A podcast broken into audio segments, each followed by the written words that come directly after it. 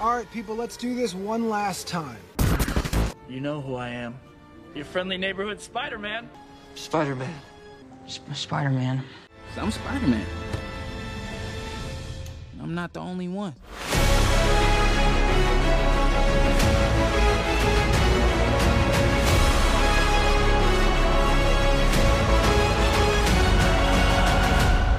Welcome back to a Geek Explained extra series that we're calling Spidey December. And ladies and gentlemen, we are here. We are here with all of our amazing friends, the webheads. Every single amazing, spectacular, sensational minute has been leading up to this. We are checking out Spider-Man No Way Home. It has been a journey. We've been on quite the journey throughout the Spider Verse, and now we are here. Uh, as we are recording this, um, no Way Home is in theaters. It is in theaters worldwide. It has been doing buco, buco numbers, which we will get into. Stay tuned for that. But uh, this film, directed by Jon Watts and written by Chris McKenna and Erik Sommers, is the finale of the Tom Holland Spider Man MCU trilogy. And I am, of course, joined by good brother, spectacular Chris Carter. We're bringing it home, baby. We're bringing it home. And unfortunately, AJ Kincaid will not be joining us this time around. He is indisposed at the moment, but we will be reconvening with him to rank and give our final thoughts on the entire Spider Man journey in a future episode. But right now, we're talking Spider Man No Way Home. Chris and I saw the film uh, opening night. Um, and what an experience it was. Yes. Uh, yeah. Chris, Yeah. g- give me your give me your uh, your your experience of seeing it for the first time. I mean, it was cool, and I know that we're treading. Should we? We got to raise the spoiler flag, right? So, spoiler flag is officially spoiler up. flag is up. If you have not seen the film, be aware that we will be talking heavy spoilers in this film. So just be aware of that. Um, yeah, there's uh, Yeah. there's a lot. You almost can't review this film without talking spoilers. I, exactly, one hundred percent. I know some of the reviews came out probably the week before it actually was released, and you know they, they had very veiled reviews saying without saying Yeah. too much. You know, this is what we can say about it. And it And it was was pretty much all the same review, Yeah, it's- just it's published boil- by different people. boilerplate stuff, right? You could, you, it was almost like a press release. Hey, it's the darkest one we've seen so far, Yep. and you know the transformation at the end, and this, that, and the other. So, so yeah, um, I really, I mean, for me, this is the first time I had been back in the theater in probably over two years since before the pandemic started. I couldn't even tell you the last movie I saw in the theater. I know you guys went to go see uh, Shang Chi. Uh, Shang-Chi Yeah, the- went and saw Shang right? Chi. Um, it was quite a for for me going to see Shang Chi in the theater was just just like Chris, you know, seeing a uh, a film in the theater for the first time in a while. The last film I saw was Birds of Prey back in Oh like my God, January really? or February of 2020. So it had been Oh. quite a while. And so what how is how was that experience for you coming back was- to the theater? you know, it was good, man. Like honestly, I felt like everybody was respectful. I, I- you know, and and you always worry about that too, right? You always worry about going into a big film if people are going to be loud and obnoxious. And Yeah. you know, I was once young, if you can believe that, and I was once loud and obnoxious. Once upon a time. I know, and on a blue moon, but you know, you always worry about that because you don't want Yeah. the experience to be ruined. Um, and of course, in the time of of what we're going through right now, you know, our you know so but i i think I, it was great like i was telling everybody man when we went um people there were really no coughing people wore their masks when they were- i felt comfortable and that's the biggest Yeah. thing i would go and i told jessica i would I, if more experiences were like this i would go back and i don't know why i mean eric to be honest with you i have no idea why it was that good i mean we went on thursday at 6 30 at night Yeah. like it it It should have been a shit show. Absolutely right. Like there's no excuse that it was. I was sitting next to a family uh, and their young child, and I'm like, uh, but it was Yeah. great, man. And maybe that was the stars aligned because, like you mentioned, you alluded to the uh the numbers, but it's wild. So did I mean? How did Yeah, you it's- feel about well, it? Like it's, I mean, kind of crazy because like you know we um we saw it with our our good brother shout out to john. We've talked about him before. Uh the the human personification of the mcu peter parker john noble. Um it was kind of coming full circle seeing uh seeing tom holland's spider-man for the first time at civil war and then coming back around to this yeah. Um, Wow, that's true. Yeah. It was it was kind of an adventure because uh, we saw it out in LA here. We went to see it at the uh, Santa Anita Mall in Mm-hmm. Alhambra and uh, or Arcadia, and um, traffic fucking sucks, y'all. I'm just gonna tell you that right now. We had a 6:20 showing, and we got on the road at 5:45 thinking yeah it's going to take us like 15 minutes to get there. We're going to get there at 6 and then you know we'll have 20 minutes to just kind of shoot the shit before we go in there. We get on the highway and mapping it out cuz I thought I've been to this place before a dozen times. We mapping it out we weren't going to get there till 6:30 and I'm like how we're going to spend fucking 45 minutes on the highway coming to this place so I'm panicking I'm freaking out about this I got John in the passenger seat. Uh, Chris is already there because he knew better, and he's like, "No, I'm gonna, I'm gonna get there early. I'm gonna make sure." And uh, so I maneuver my way. I kids, I'm just gonna say this: kids, do not drive the way I drove on that night. Don't ever do that. Um, but I was determined. So we roll up to the uh, to the theater at six twenty, and it's at a mall, so it's packed. There's like there's obviously there's Spider Man. There's Christmas Holiday shopping, season. Yeah. Yeah. and yeah. um, we roll up, and I'm like, you know what? There's no parking. Parking lot's packed. I'm just gonna go to the valet. So we're gonna go up to the valet. We drove up to the valet. We get there, and the guy's like, "No, sorry, valet's closed." And I'm like, "But there are all those like empty spaces that are marked valet." And he's like, "Just, just go park there. It's fine." And I'm like, "Okay, cool. Say no more." so we drove up to these valet spots, parked there, and ran across this parking lot all the way up to the theater. I will never forget this experience for the rest of my life. Running to the theater to see Spider Man, ran up this gigantic escalator that goes into the theater. We ran up that escalator to make it in there. Got in, sat down, packed theater, and we got there just in time. So and then John was- goes and gets food. and John goes and gets food. And so we're like, okay, we got a couple trailers, and he's like, I'm gonna go grab, I'm gonna go grab some, I'm gonna go grab food, and he's like, text me if it starts, because I will leave the line. And I'm like, okay, cool. So he goes. I don't know how, because when we got into the theater, the uh, the line for concessions was long. Long as hell. I believe I'm it. like, he's not going to make it back. And then, right as the little you know, whatever the Nicole Kidman, like, we got to have, like, theater um, thing is kicking on to say, hey, trailer's wrapping up, movie's starting. John That's comes right. walking back in with that spider like agility. He made it through that that concession stand. And uh, man, it was it was an experience. Like I Yeah. you know, Chris is absolutely right. There weren't like a lot of like really disrespectful people. There was one knucklehead sitting next to Chris making a lot of noise, uh, Yeah. wearing a Spider-Man gasping. t-shirt and just yeah, uh, you know, just being right overall now. Obnoxious. weird. yeah, it's weird. He sounds strangely like me. familiar. Yeah. Um, but no, I thought it was great. Everyone was hooping and hollering at the right points, but it wasn't like it wasn't like a sporting event, or it wasn't No, it like wasn't. anything that was like obnoxious, right? So it was a great time, honestly, just a Yeah. really, really great time, and it's one of those experiences that I am going to remember for a very, very long time.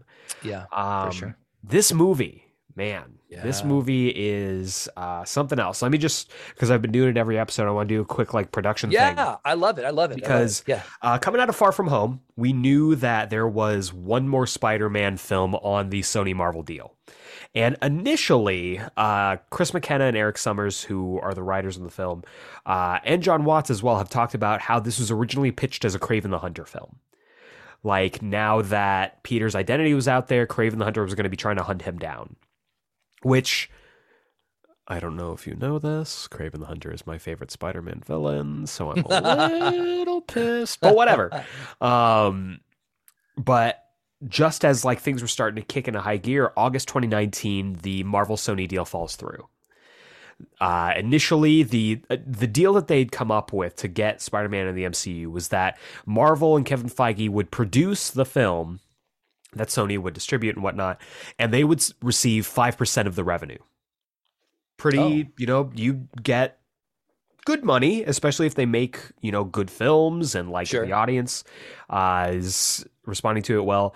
However, with the growing uh, pressure of the post Infinity Saga, like Marvel, uh, Kevin Feige having to map out a whole new plan for Marvel going forward, Marvel and Disney, specifically Disney, said Feige's got a lot on his plate. Kev, Kev's got a lot on his plate, and uh, we want a little bit more. So now we want twenty five to fifty percent of the uh, of the gross revenue for the future films. And Sony was like, "No, we're not doing that." And so in August 2019, talks fell through, the deal is off. This hits the airwaves. People are freaking out. There's panic in the streets. Dogs and cats are marrying each other. Like it is a whole it's like the end times. And as the story goes, Tom Holland himself went to meet in person in the middle of, or I mean, prior to a pandemic, uh, with Bob Iger, who's Disney CEO, and Former Tim, CEO. former CEO, but Yeah. at the time, Disney You're CEO. right. I'm sorry. At the time, yeah. And uh, Tom Rothman, who is the head of Sony Pictures oh, to- make something happen. He pitched it, he laid his heart on the line to tell them how much this meant to him, how much this meant to fans. And ultimately, in September of 2019, one month later, Marvel and Sony struck up a new deal where Disney would co finance the films, would co finance 25% of the future films, that being this and any potential films that they would make after this, for 25% of the revenue. So you put in 25, you get 25, which makes sense. Everybody's happy. And now there would be a new collaboration between the MCU and what Sony was calling the SSU, the Sony Spider Man universe, where characters and um, stories of the films that were in the Sony Spider Man universe, like Venom, the upcoming Morbius, would have the room to cross over with stuff in the MCU. We've seen this with. Um, Michael Keaton popping up in Morbius, or at least in the trailers. Uh, so this is a lot. There's a lot that went into this. And even on top of that, the film that they had come up with by the time that this really uh, got kicked into high gear had to go under heavy rewrites due to a little thing that's called COVID 19. Um, Initially, this film was supposed to come out before or after Doctor Strange: and The Multiverse of Madness. Doctor Strange and the Multiverse of Madness was supposed to be the next release after Eternals. And Spider Man would be coming out, I believe, like six months to a year after that. And because everything got shifted around, everything got moved, heavy rewrites were needed. And due to this as well as the you know the uh, enhanced production schedule the stuff that would be revealed in the film there was huge importance put onto the secrecy of what was what this film was going to be about we didn't find out the title of this until like two or three months ago Yeah. of this film Yeah. and it's wild Well, the trailer. Remember the trailer? They they hid the trailer. People were at one point they said they weren't going to release a trailer for it. Yeah. Do you remember this? which honestly i would have been cool with like yeah. People because because you don't need trailers to get people in to see a Spider-Man movie at this Sure. point, especially with all the rumors and speculation that had been going on. Um, the hype was at an all-time high, Mm-hmm. and this film was being touted as basically like the finale for Tom Holland's time as Spider-Man. Uh, they said in multiple interviews we're treating this as the end of a franchise. Before we get into the nitty gritty of the film, Chris, how do you feel about this as a conclusion of a franchise for that initial Tom Holland trilogy? I think, uh, first of all, I love how it takes him through through high school. I think Yeah. we can. I think without spoiling anything, it, I, I think you basically pick him up when he. I believe he's. I don't know if he's. A, well, this year he graduates. Obviously, we, Yeah, that's not a big secret. We know. Yeah.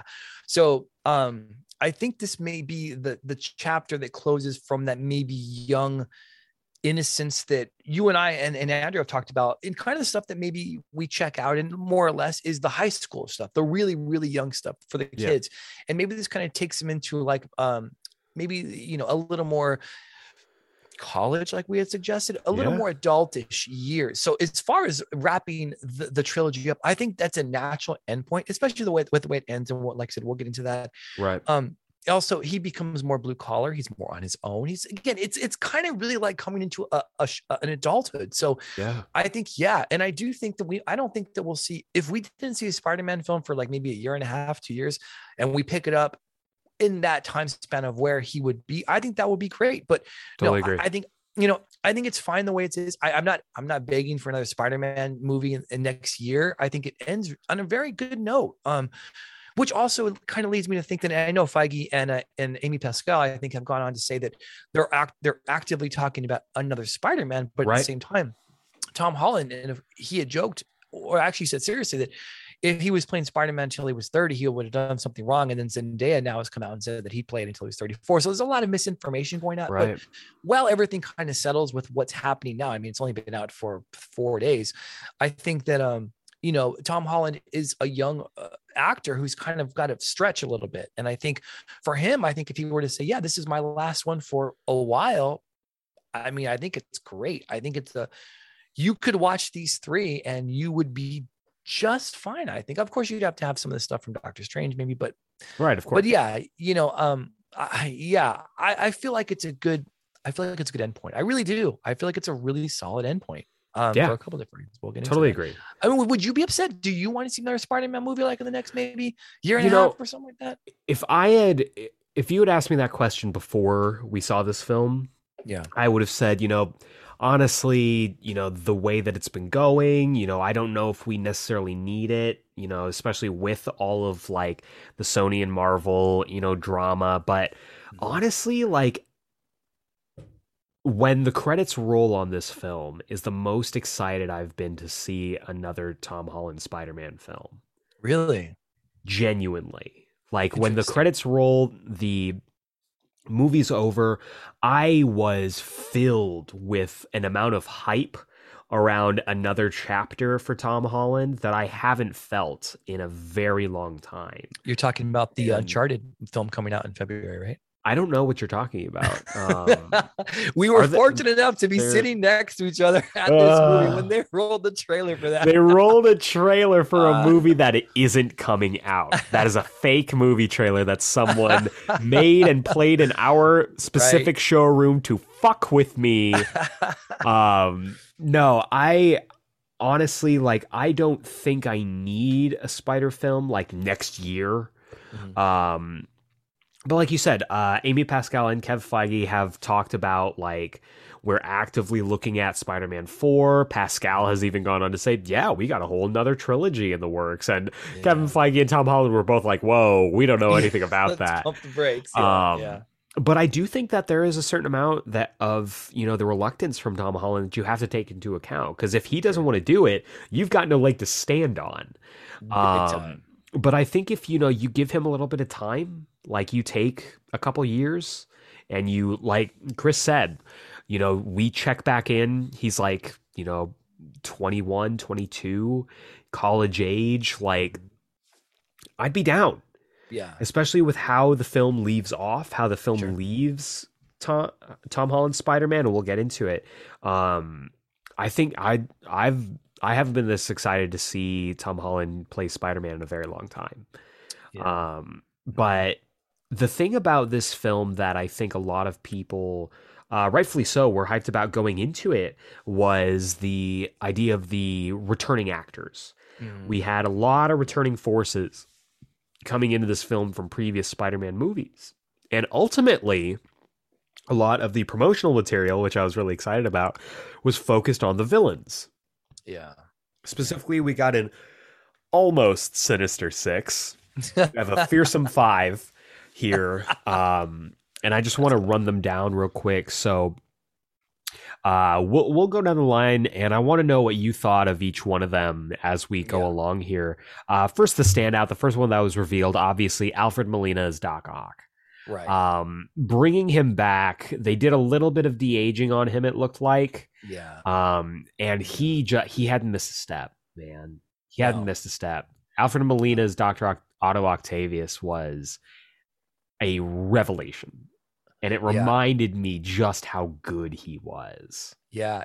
It's fun and scary at the same time. Yeah. The way you play and that first scene is in, is in all the trailers, which is kind of hard, right? Because you know this is happening, you know what's going to come. You've seen it before, but how did they make it unique? How do they make it more interesting? And I think that from what happens, what after what you see in the trailers, I think makes it really incredible. Because Alfred Molina is actually a really good actor. I mean, Yes, for people that don't is. know, yeah, if you just know Spider Man, yeah, he's he's a very accomplished actor. So um to see him come in and he, i would argue outside him and uh, willem dafoe they have the probably the two biggest arcs as the as the kind of the legacy Mhm. villains i would say and and octavius is uh, as his story progresses is the most fun and the most redeeming i would say as Yeah. we go um he was wonderful. And you- you're absolutely he didn't he didn't miss a step. He was he was cagey and he was upset. And you know i i actually forgot um and I, we had just seen spider-man 2 maybe a couple weeks ago where uh the, the the tentacles were controlling him. That's why he was so mad. And they discover that. And Yeah. it's it's great because and I don't want to take away from when I know we'll get into it from Goblin. Um, he helps Pete, or they discover that together, and there's this really cool bonding moment um between the two as they do that. But I thought Otto, I, I think Octavius, and it was here's the other thing too. It was great because this was his tentacles were CGI, and you and I have spoken in length about practicality and CGI, and and and you know I think that it didn't detract from the story these being completely CGI. In fact, it, in my opinion, it really enhanced it. I think that Mhm. Some of the he was able to, and I'm talking about Octavius, he was able to move more fluidly. I, I felt this way when he when him and, and, and Pete were on the bridge.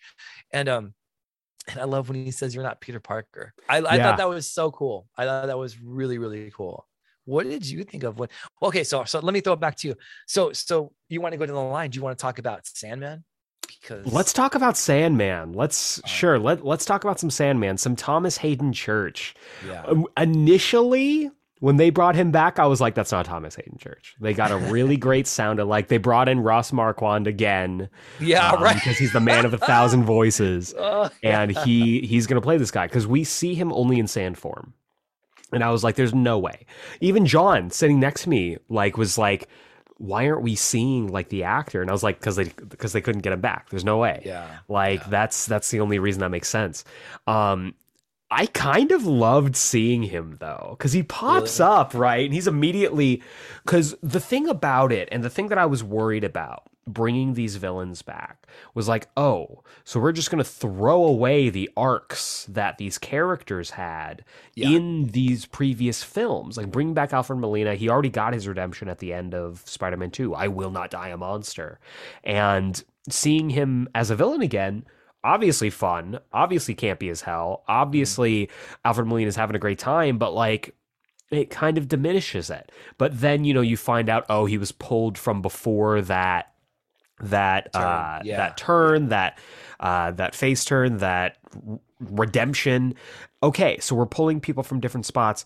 I loved that they didn't fuck with Sandman's arc because by the end of Spider-Man 3, he's like, look, like I'm just I'm not a, he said it before, I'm not a bad guy, I just had bad luck. Uh, Pete Yeah. forgives him. He goes off to be with his daughter. And so when he pops up, he's like, Hey, look, it's me. Hey, uh, Flint Marko. Like, I don't know how I got here. I don't know what this guy is. Let's Yeah. solve this so I can get back to my daughter. That's my daughter. And I loved that shit. And Yeah. I thought his characterization throughout the entire film, he got a lot more personality than he had in Yeah. the, or at least he got to have a little bit more fun than he Sure. did in Spider Man 3. And then when they, I guess we've already talked about spoilers, when they cure him at the end, holy shit, it's Thomas Yeah, Haden Thomas Church. Haden Church. I was like, I'm fucking wrong. And I thought I thought he was great. I thought he had a he had a lot of presence. He was fun, um, really quippy, and I just I I thought he had a I I really dug Sandman at this. Interesting. I he was probably the one, and I cared least about it. And that's not a knock Fair. against. You know, it just there were more interesting. There were more interesting places to put my attention. Um, Yeah. But I will say I agree with you. His through line was identical. Like it felt consistent with you know they didn't change his story, which is hard, right? Because how are they going to do that? And, and and you know, in addition to that, they've got five other what villains Yeah. You know, we we have to make screen time and give these these. I mean, in every right, these guys were the main counterparts to a Spider-Man in a in a film. Like You know, They're the there's a heavy lot to say. Yeah, I mean, let's Jamie Foxx. I mean, Jamie Foxx is. I mean, Yeah, we'll you- talk to him in a little bit, but but you know, I mean, at the same time, yeah, I'll be in this movie for 20 minutes. You know what I mean? And like, and for me, he he he was he is still a scene. Sorry, um, but Sandman for me, I liked how they made him. Uh, I liked the effects they used for him. I Yeah. really did. I, I went back and I looked at uh, Spider-Man three, and we talked about this, and I thought they were good then, but they're great now, especially when he kind of creates that sand tornado to kind of bring down Electro, and that's how we we meet them both at the same time, Electro and Sandman. which was cool. Yeah, and it's funny we talk about that, and we'll, we'll talk about how he turned the suit inside out, which I thought it was a whole nother suit, but John caught it. I think John Yeah. said, "Did you turn it inside out?" Um, Sandman was fun. I think that he was probably the most middle ground of them. He's like, "Yeah, I'll help you, but like you're gonna put us behind these, you know, barriers. Why would you do that?" Like you could see him figuring things out, like what's what what's really happening here. Like I got to get back to my kids, so He had agency, gonna- which was it- great. Thank you. Yeah, absolutely. There was definitely motivation behind it. And, you know, he wasn't fully bad or fully good, but he, like you said, he just, I don't know. I mean, he's, he's, he's just had bad luck. And I, you know, I enjoyed it. I didn't enjoy it as the other ones. And you have to admit, like, when it comes to the other villains, I mean, at least for me, Sandman was like, oh, okay, he's not bad. But at the same time, he, he's, for me, wasn't Jamie Foxx, Willem Dafoe, and he wasn't, you know. Well, you uh, know, he and he wasn't Rhys Ifans as the lizard man. So let's get your thoughts on the lizard, your uh, favorite villain in the entire Spider-Man franchise. Yeah, right.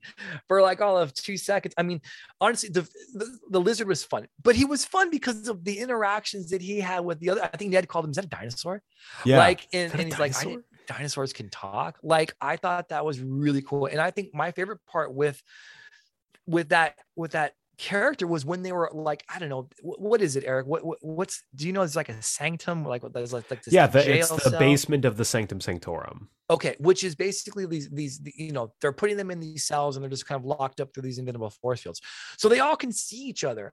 And then I think Doc Ock says that that's who that is. I believe. You correct me if I'm wrong.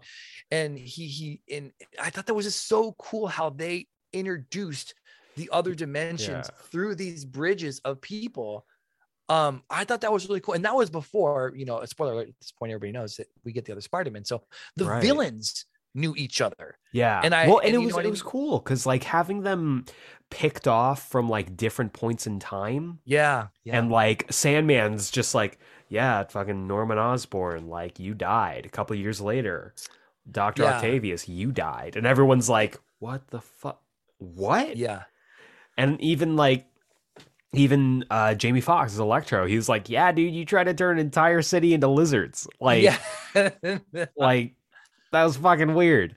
And like just Yeah. having the interaction, the interplay between all the villains was really cool. And it make Yeah. it makes you realize how how big a missed opportunity it is that we haven't gotten this before because is this is one of the reasons why the Sinister, Sinister Six was made in the comics because all of these ridiculously wacky villains work so well together because they're so different and they all look at each other and they're like you're a fucking loser dude. Yeah. and everyone's like well you're a fucking lizard. What are you talking about? Like it's it's great man. And i and i thought I, I kind of had the same thought with uh with uh Rhys Ifans as the lizard. I was like they get they couldn't get him back either. Ross Marquand, they brought him back in again. Yeah, right. They were like, "Hey, I know you Made just did Sandman. Can you do can you do lizard as well?" Stick around. We'll do one more for you. but then they actually like they cure him, and it is him. yeah, you catch Like, him. Yeah, Just so cool, just so cool. I love that shit. Yeah. Um, it was really cool too, and I know we're going to talk about Goblin here coming up pretty soon, but it was really cool how how Octavius says because Norman Osborn's dead, he's a ghost. Like, how Yeah. do that? Like, and what it really is, and you mentioned the rewrites, it's really smart, like how they did that because a lot of time time travel is such it's it's such a tricky thing and it's hard to write and you have to have a, you know a Yeah. MacGuffin to make like oh well you know we talked about it before and and and the problems they had an end game with it and you know Absolutely. they really did a good job here where they did it through dialogue they did it through through interactions you know this is that that's impossible how because he's dead he died here it's like oh well but you see it you know I think that was really clever and it was really engaging and i think that because we as the audience are kind of in Pete's shoes at that moment. How does they know that? We, we don't know that. He doesn't know that. So we get it from Just kind of rolling with it. Yeah. yeah, and they do such a good job with it. I, I I really enjoyed that. What did you think? And you knew that Goblin was coming back, right? Like you knew, you- Right, We but- all kind of heard the laugh and the ball. Oh, sorry, Yeah, I'm sorry. yeah. Go ahead, go ahead. Well, we just we we I don't want to skip over him because I I, want to save Goblin for last. You mentioned him already. Oh, Scene stealer Jamie Foxx. yeah. is Max Dillon Electro. I listeners, I'm gonna I'm gonna I'm just gonna be straight with you for a second. Okay. So Okay. the amount of joy that I felt in the scene when Spider-Man is showing up to this, you know, electrical plant or whatever, and you see Electro forming Dr. Manhattan style above this power line. And Pete goes to grab him and he blasts him, and you hear that sweet, sweet sound of EDM music from Electro from the Amazing Spider Man 2. The joy that I felt hearing that dun, dun, dun, I was like, yes, give me the whole scene. Just EDM music, Hans Zimmer, Pharrell, Oh all of you. You're Right. back. Let's do this. Another Um, through line. Yeah. one of my genuinely one of my favorite scenes in the entire film. We'll get into like favorite favorite scenes as we go, but like the Spidey and Sandman versus Electro fight, Yeah. so freaking cool. Yeah. Um, yeah. And I thought honestly, like Jamie Foxx really got to stretch and he got to play more with Electro. How did you feel about Jamie Foxx? I loved it. And there's this scene, and we'll talk about it later with, like you said, w- with favorite scenes. And towards the end, when we have the the big battle, um, I thought he was. And I, I'm a Jamie Foxx fan. Like honestly, um, Collateral is probably one of my favorite movies. Nice. And uh, Good you know, and so, right, and so seeing him kind of come in and and just kind of be, and especially when he's in like the prison air quotes, you know, he's talking about, you know, I got pulled out right before this happened. And then I love the fact that they can joke about it. Yeah, I fell in Nevada Eels. Yeah, I fell here. Yeah. And he's like, you guys should be f- careful where you fall. You know what I mean? Yeah. I, I think, you know, that that I found a super collider or whatever, you know, just be Sandman. But, you know, I thought that was, and he's, he, I, he- there's a scene where he's at the table talking to Pete and he's wearing the the device and he's like, this is Yeah. taking all the electricity out of your, out of your, your body. And he, and, you know, he comes up with that moment. And he says, you know, we, at that point we're gods and you know you hear god saying why would you want to give that away you you don't want to and so he has that real moral conundrum and so i think that you know he wrestles with that and we see it and we you know and so and Jamie Foxx is so good with his eyes and his voice. Good, Mhm. so you could hear everything. And so when they brought him back, and and we knew he was going to come back too. We saw him and Yeah. we saw him. And, He let everyone know he was coming back long Oh, before he? we were and- supposed I didn't to. know that. Oh yeah, he he posted up on Instagram. oh god. Can't like so happy, can't wait to be back in the Spider-Man movie. Like before anybody was talking Oh, about really? these returning villains and shit. He was the first one to be like, "Yep, I'm in Spider-Man again." Oh my god. Hashtag lightning bolt or emoji lightning bolt. Yup. Emoji. Yeah.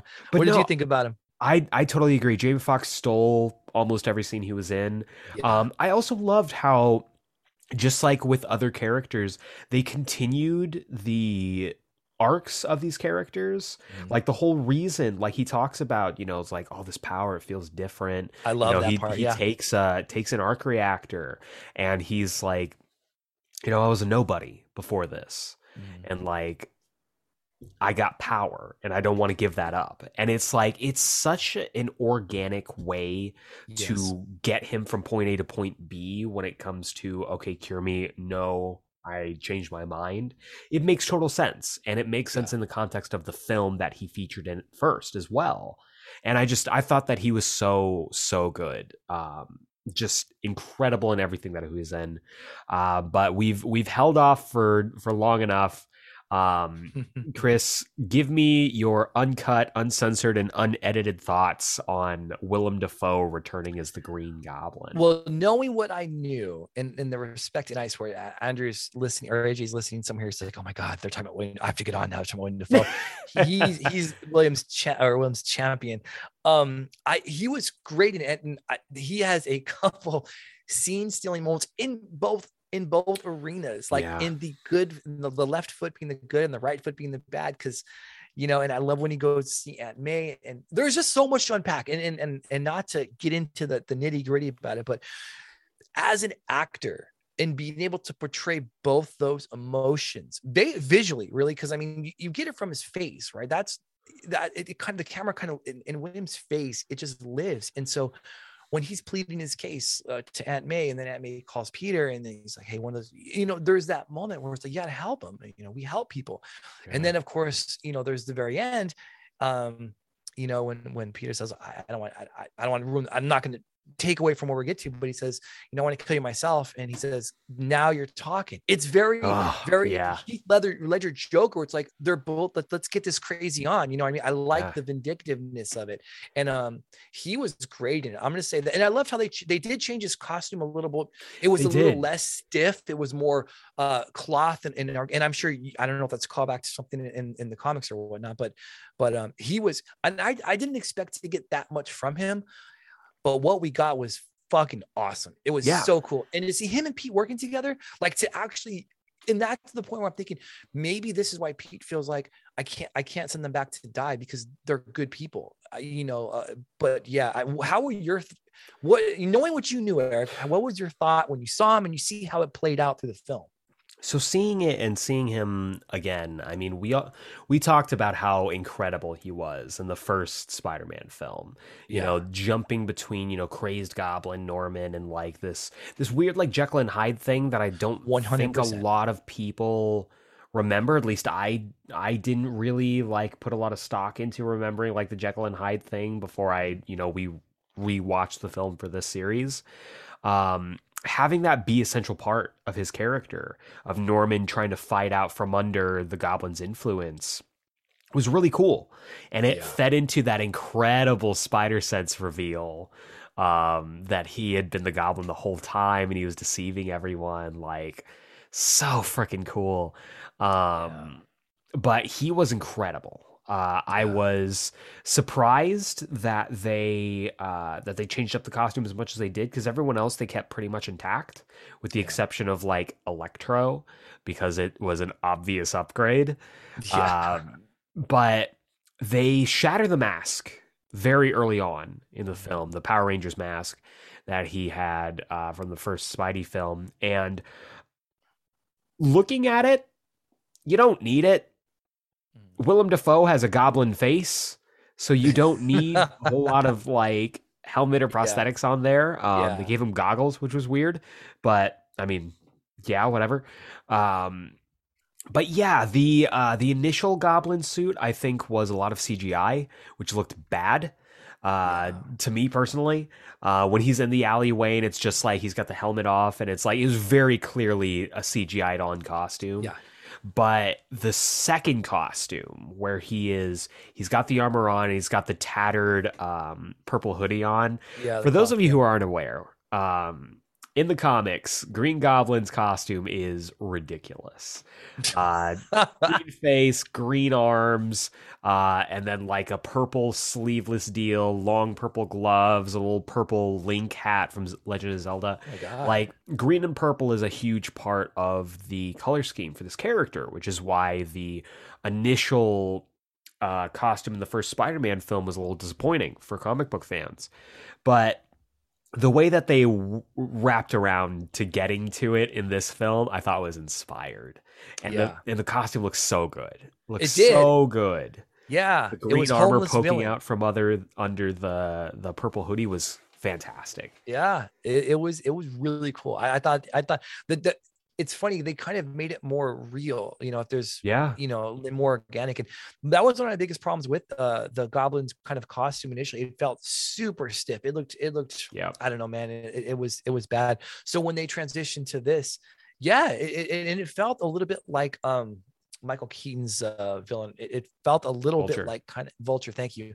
A little bit like that, but I was okay with that because that feels like it could still exist in this universe. It wasn't absolutely it wasn't ridiculous, and it was it was really um it was really carried by a lot of his performance. Like Willem Dafoe. Yeah did all of those stunts. That just came out. Like I read about that last night too. Yeah, It's yeah, that was incredible. Yeah, And we talked that was the about it. We talked about it in the Spider-Man 1 episode where he said he wanted to do all the stunts in that suit because if he didn't, it wouldn't feel right for an audience not being able to see the uh, the intricacies, the little quirks and habits of the of the character in the goblin armor, and he felt the same way about this. He's like, I don't care how old I am. I was in the lighthouse. I will fight you on the moon. Like Yeah. we are gonna do this. He's He's 66 years old. 66 years old, and he was Yeah. like, "No, I'm gonna fight Tom Holland for real." Yeah, and I for I love that shit. I love Yeah. that shit. He was incredible He was he easily was. like the kind of the big bad of the 100%. film Yeah. um and did some heinous shit a lot of heinous shit um but they weren't the only characters to return from these original spider-man films let's talk about it we got our spider-men back Mhm. toby Yeah. maguire andrew garfield i died Yeah. when I saw Andrew Garfield pop up for the first time. Chris Did can you know that attest was to him? this. Did you I know that was, was- him? Could you so- tell it was from his suit? Okay, so here's the thing, right? So Ned's doing his thing. He's like, I want to see Peter. Portal opens up. We see a Spider Man. And I'm like, okay, they found him. And then he turns, and you see those big ass eyes on the those big ass lenses on the mask, and I'm like, oh Yeah. This is when Eric lost it. and he gets like Chris can attest. He's sitting right next to me. Like we see him slowly get closer, and he steps through, and you see that glorious, amazing Spider-Man Two costume, and I fucking lost it. I fucking lost it. Pulls off the mask. It's Andrew Garfield. I was losing my fucking mind. yeah. Um, It was so good though. Like they, it was so because because I think everybody knew at some point they were gonna.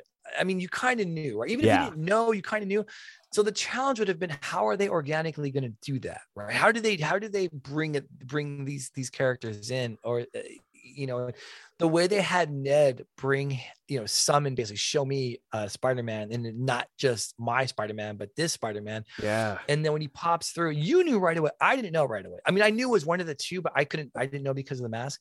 Right. Um, and then he t- when when people when he took it off, people flipped out. Like, Flip the fuck out. yeah. And Andrew Garfield, granted, he's uh he obviously looks a little bit older than I mean when I mean Spider Man two, but he was silly and goofy, and he's everything I remember loving and him being in the Amazing Spider Man one and two. I want there. It was just so cool, and to see them. So we got it from we got it from the bad guys. Now we get it from the good guys. Like you're not Spider Man. Oh, I am Spider Man. Like that interaction between you know um MJ and and Ned. It was just so Yeah. cool. I, know, I love and, he's just um, like, get prove it. Prove you're Spider Man. And so he goes over and he sticks his hand to the ceiling. And they're like, no, no, no, you have to crawl the wall. He's like, no, yeah. I'm not doing that. Like, how's this? This isn't enough for you? Like, Andrew Garfield has such an innate charisma in him. yes. And for me, he stole every scene that he was in. One hundred percent. Um, Yeah. getting him and Jamie Foxx back together, I love that. shit. having like Max, hey man, I missed you. Like, Yeah. it was so endearing and caring and like that. To, that's. Spider Man. and that's why I think, and we'll talk about this because we inevitably have to talk about like when they're when the three of them, and we'll get to to, to Tobey in a second, um, are on camera. It's basically a- a playing field where okay, who do you like more at that Yeah. point? Because you there you can actively compare them on a screen. so, but you said it. That was one of my favorite scenes. Max, I miss you, buddy. How are you? And then they and at the very end when he's kind of air, you know air quotes being cured, I I love the part. Uh, when Jamie Foxx, I thought you'd be a black guy. there." Yeah, I Like, love. some- he's just like some you universe know, you- you- somewhere.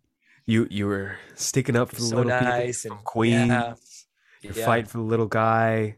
I just figured you'd be black. And Yeah. and Andrew Garfield's response is so perfect. He's like, "I'm sorry, man." Like so freaking good. right. Uh, he had so many like little intricacies in this film. I mean, he talks about what I loved is that they again with some of the other characters that they brought back, they furthered his story because he talks about post Amazing Spider-Man two stuff. Yeah. Where he's like, yeah, after Gwen died, like I kept going and I kept trying to like put on a brave face, but then I got bitter, I got angry, Right. stopped pulling my punches. And you can picture in in his universe, following that film, the grief got the better of him, and he started doling out some hardcore vigilante justice, and he lost his way for a while Right. because he never got closure over the death of Gwen Stacy. And I love that shit. and he does it so well. He, the actor Andrew Garfield, um, he plays silly, goofy, great, and he plays serious, serious, Yeah. great. You know, he has that moment. I think he's talking. I forget who he's talking to, but he says, "Do you have someone?" He's like, "No, I don't have anybody." And it's like time, and you know, and you know that he's he because he looks at MJ in this universe, and Yeah. I think he makes the connection like. Well, if she, if if I had saved Gwen, this could be my This is you know thing. This could Yeah. exactly, and I think that the and this all plays off of Andrew Garfield's kind of facial expression for the most part, and Right. you know it, he's he's so good at that. He's so in. We'll get to the part, and you called it. Got to give you props, dude. And I even said it more in the theater. I'm like, fucking Eric, what you said is going to happen. Like your half court short's going to be happening. We'll bring it up later, but how, you know, Andrew Garfield got a big response from our camp, Yeah. but when absolutely. Tobey Tobey was- steps through this portal. he gets the he is the one who I who if I recall right, you know, it might have been him who got the biggest. The the audible entire gasps. theater, the pop for Tobey Maguire was you could Yeah. feel it. Yeah, Couldn't just hear it, you could feel it. yeah, Um and Tobey Maguire, I mean, aging like yeah. soy He's- milk. he's- Um takes a little Well, longer. Takes a little he's longer, pushing- but you can tell. That's true. Um you know, but no, I, he didn't he didn't skip a beat. It was like he No, they- walked off the set of of Spider-Man 3 right into this film. yeah. How did you that. feel? Because we've talked before about how, for for me, you know, Amazing Spider-Man came at a time when I needed like I needed a Spider-Man, and Right. that was Tobey Maguire's Spider-Man for you, and how Yeah. like you were. I mean, you were a thirty-year-old man when the first Spider-Man came out, so. He's fucking lying, But, people. I'm um, like I'm 21. but uh but, But, no yeah, you you were you were at that point where Tobey Yeah. Maguire was your Spider-Man. How Yeah. was it for you seeing him back, especially after we went through all of these films? Like I've been telling people Right. like if you're going to watch No Way Home, you should watch all of the other films first because it will Sure. enrich your experience of this. Yeah, no, it, it was it was you know it was all right, but again, because that came out when I was younger, that doesn't that doesn't put my allegiance to Tobey. I always felt like you and I've said, Andrew Garfield's kind of he's my favorite Spider-Man. But seeing Tobey come out, it was really cool, and I liked what they did with him because outside of just being like a token of like, hey, we've got them all together, they gave him some interesting bits to chomp on, namely the one where he talks to Garfield about you know life after Spider-Man, Oh. or, or, or or if you can be close to someone in in this capacity when you're still doing what you're doing. Um, and I I really like when they're talking when you know there's three Spider-Men and they're all like pseudo geniuses and they're all in the lab and they're all cooking this up, and um and Ned says uh, Peter and they all look. Yeah. they, you know, I'm Like Peter what? Parker, and they all look, and it's like, and fast forward, it's like you're one, you're two, and you're three. It's like, why am I one? Wh- Who like like there's the interaction between them. I thought was my favorite. Tobey Maguire is great, but I I think as a standalone, maybe not as great. But when you put the three of them together, it's like Yeah. three cheese It pizza. was You. Can't go wrong. It Yeah, was exactly. magic. Like seeing them interact with each other was fantastic. I mean, Yes. getting Tobey like that you mentioned that conversation between Tobey and Andrew about like he's like, Do you have somebody on your on your earth? He's like, Yeah, MJ. MJ for my earth. And he's like, How's like how is that? He's like, It's complicated, but you know, we we we make it work. And he Yeah. gives Andrew or he gives uh Peter three, I guess. Because it's because Tom Holland's one, Tobey's two, and Two Andrew's and three. uh, Andrew's three, and he basically gives him like gives him hope. Says, "Look, Yeah. there's there is somebody, there is hope for you. You can make it work." Um, but getting him this I this whole deal of like, I am I am this older elder statesman Spider Man, and I am like, and he pops it. He doesn't pop in in costume. He walks in as No. Andrew Garfield describes a cool youth pastor guard. Oh my god, I love that. you can think Loved it. but like he Ah. reveals like he's got the costume underneath so he's Yeah. obviously still doing it right. He's but i also ready. love that when they they're all you know getting prepped at the at the Statue of Liberty, um, he's like stretching and he's like, "Oh, my back." Oh, like, yeah. through the like, oh man, like old man shit. Yeah, like Yeah, it's old man shit. and so it was it was just really cool to just it was almost like if you got chris myself and john together three Yeah. generations of spider-man um that's true. it was just it was really cool like having Tobey back his you kind of forget just how like understated his spider-man is Oh yeah, compared to Tom and Andrew. And there's a certain charm with that. There's a certain charm Sure. with him being just kind of like the, oh yeah, just Well, doesn't that fit better as he's older? Like you Yeah, totally believe it. absolutely. Like like you're talking about the Into the Spider Verse, where like it's old man Spider Man. Like yeah, I'm kind of over it. Whatever. It's like nah, yeah, man. But but not to say he's not in it, but just like you said, you've got a, a- an older Spider Man, a younger, and then a younger younger Spider Man. And I think that you know you can kind of look at different people throughout their lives and kind of identify with yeah. one of three these three people so yeah i thought that was i thought that was cool although I, again I, I would say that it works best when the three of them are together Absolutely Um, agree. you know, there's and- a there's a scene, you know, when they're kind of all just like getting prepped before the big last battle, and they're just like, you know, shooting the shit with each other. They're talking about like the organic webbing. They're like, oh, that comes out of you, hilarious and like, yeah I'm like, give me 20 minutes of that conversation because it lasts Yeah. for not long enough. yeah Um, and I'm sure Yeah. at least half of it was improv. I have to Oh, believe God, that. But just having the three of them together was incredible. And seeing the different sides of them, I thought was really cool. Like having Tobey's Peter be more of an elder statesman and being able to give advice when he talks about after you know they all find Tom's uh, Peter and he's like, look, like we all get it.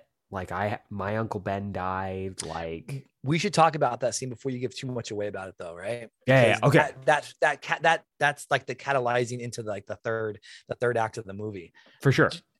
Which by the way was my that that is my favorite part of this movie Okay, because- we're gonna, we're gonna get into it then when we Okay, go to our okay. favorite stuff. all right all right Um, but with all that being said, and I think I I also just a quick moment that I loved was when they finally like got on the same page at the Statue of Liberty, and they're like slinging off of each other's like web lines, like Yeah. web swinging around. Iconic, incredible. Um, well, it's funny because you and John brought that up. I remember just kind of listening to you guys and and and, and thinking, you're right, because you had said that Spider-Man's never been part outside of the Yeah. Avengers. These other two, they've never been part of a team. They've always worked individually. So the first half of that big fight, they were clumsily just not doing well. just bumping into each other. Yeah, And then and then uh, uh Tom Holland Spider-Man, Spider-Man One says, not to brag, but I'm part of the Avengers. And then They're the like, other two are like, the who is it? Is Avengers, no is that a- way. Yeah, is that a band? Like, what? What is that? yeah, and then, You're and then they're going on. And then uh, Tobey's like, "How is this helping us? Why is how is it relevant?" You know, Yeah. like this old man Tobey. I'm like, I yeah. So, but but yeah, just that vamping and, and see the unsuccessfulness of three superstars who don't know how to play of a team. Then And that feeds moment you're talking into- about. and that feeds into like because obviously huge heaps of praise for andrew garfield spider-man. We're gonna have it. A ton of people have been having it. Amazing spider-man 3 has been trending on twitter for the last two days. I love um people want to see it. Just gonna say. Um and obviously the nostalgia and all of the um heaps of praise are going to be on Tobey Maguire. But in that scene that you're talking about with the three of them just trying to figure out how to get on the same page tom holland steps into his own i thought Sure. when he's like Yeah.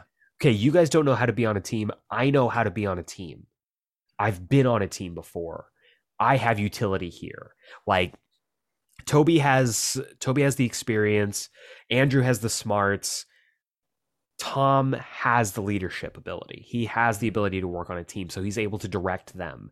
And I just want to spend a second talking about Tom Holland's Spider-Man. Okay. Because in la- in the last episode, we were heavily critical of everything that he touched in that film. Uh, Far From Home was a slog to get through. We talked about it. I, you all know how much I hate being negative. Chris tells me I'm overly positive on everything. um, Tom Holland carried the movie Yeah. in this in this outing and i want to give him some praise because you know th- th- every single installer in the sun iron boy junior like baby spider-man like all of that being put to the side for a second this is tom's spider-man film this is his swan song for his initial trilogy um no one's ever finished a Spider-Man franchise on purpose before. So like this was a huge deal for him. And he took this film on on his back and went through every single kind of emotion. We talked about characters going through arcs. Tom Spider-Man went through a hell of an arc in Mhm. this film. Yeah. Um, Yeah. How did you feel about Tom's performance this time? No, it's it's good. I thought it was great. I will I will say that um he had some obviously am- amazing scene partners. Uh, you Eric as Of an course. actor know that having a good scene partner elevates your your performance. happens to me every time. Uh, some of the some of my favorite parts in this film um, are are really elevated because the the acting that the other person does brings it out in Tom, and I would say Mm-hmm. that's a compliment to both of them, right? Like. It, it- it's this swings both ways. I'm sure Tom is like, "Hey, Zendaya, I need something from you here." And, and by the way, she was incredible in this. I Oh, Zendaya was up, too. fantastic in this as well. Yeah, and so so, but I agree. And the emotional output that Tom Holland has in this film is is wild. Like, I remember being upset when I watched uh, Infinity War and Endgame emotionally, Yeah. and I and I felt that upset twice in this film, and. Yeah. You know, and that's because of Tom Holland's performance. You know, yeah, again, I don't want to take it away. It's for Miss Marisa Tomei and as well as Zendaya's performances as well. But we'll get to those later. But yeah, I, I agree with you. I think that he was he was I mean, he was the leading man in this movie. And I think that's what that's the numbers will reflect that. And you know, we'll see if you know his his, his career kind of the, tra- the trajectory for his career right now is is stat is is is atmospheric. Yeah. Like, no one's gonna, you know, it, it- it's gonna go through the roof, but it'll be on him for that. But in this film, Eric, you are you are one percent right. Those three scenes with the, with the Spider Men, I mean, it worked because the audience is basically Tom Holland's. You know, he they're they're in his screen, and then I just think what he does with Marisa Tomei and Zendaya and Ned too, for lack, you know, you know, Yeah. the three of them, Ned, Zendaya, and and and uh, and P- and Tom Holland, they're great in this. I think that's so they're they're so fantastic.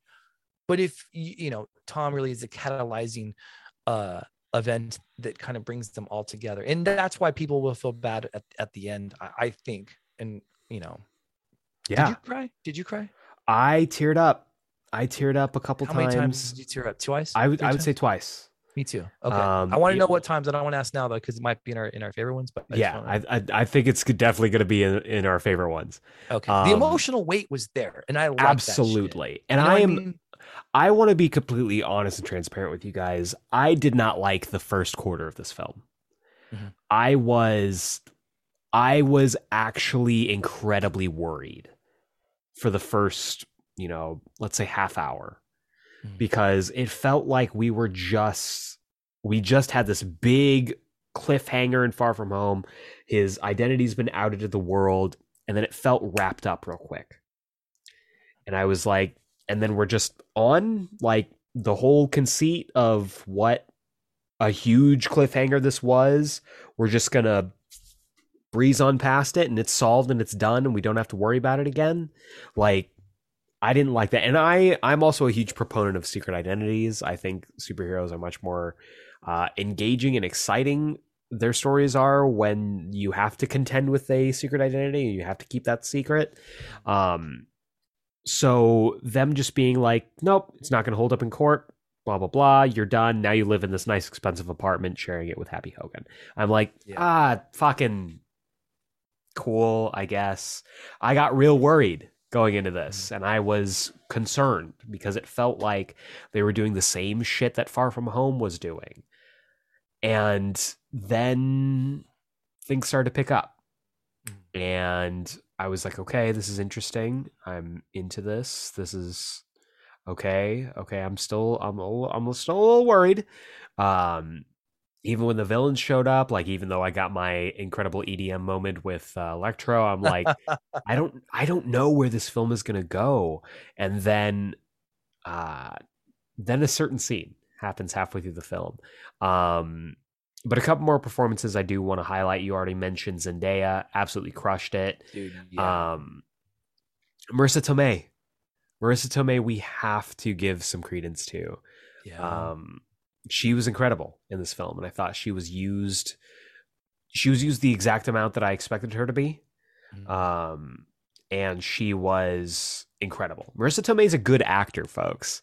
yeah, I think she won an award. See. She had an award. I think she has an award, but yeah, just you can continue because she's fucking wonderful. she's great in this film and like everybody has such good rapport with each other there's no there isn't there isn't a flat performance and i think that's Oh, she, yeah, she's won an Academy Award for Best Actress. oh yeah uh, easily yeah, my cousin Vinny. So yeah, how did i know it was my cousin vinny um, but yeah marisa is great there's not a single flat performance in this film which you can't always say especially about marvel films um Yeah. J- J.K. Simmons, J. Jonah Jameson is back in full force, um, with a little bit more of an edge to him. Mhm. than he's had in the past, which I was surprised by, but I actually really enjoyed in the context of everything. yeah, Um, and then I, you know, this will probably transition into favorite scenes. Um, I gave a lot of shit to Ned in the last film. I thought he was used very well here.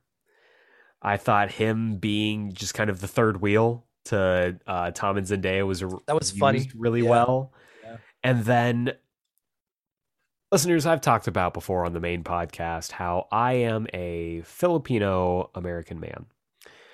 And the amount of joy, the amount of happiness, the amount of pride that I felt when uh not only in a scene Andrew Garfield returns, my Spider-Man pops up, but half of the scene is Ned's Lola speaking Tagalog, the language of my people. Um, I I can't explain.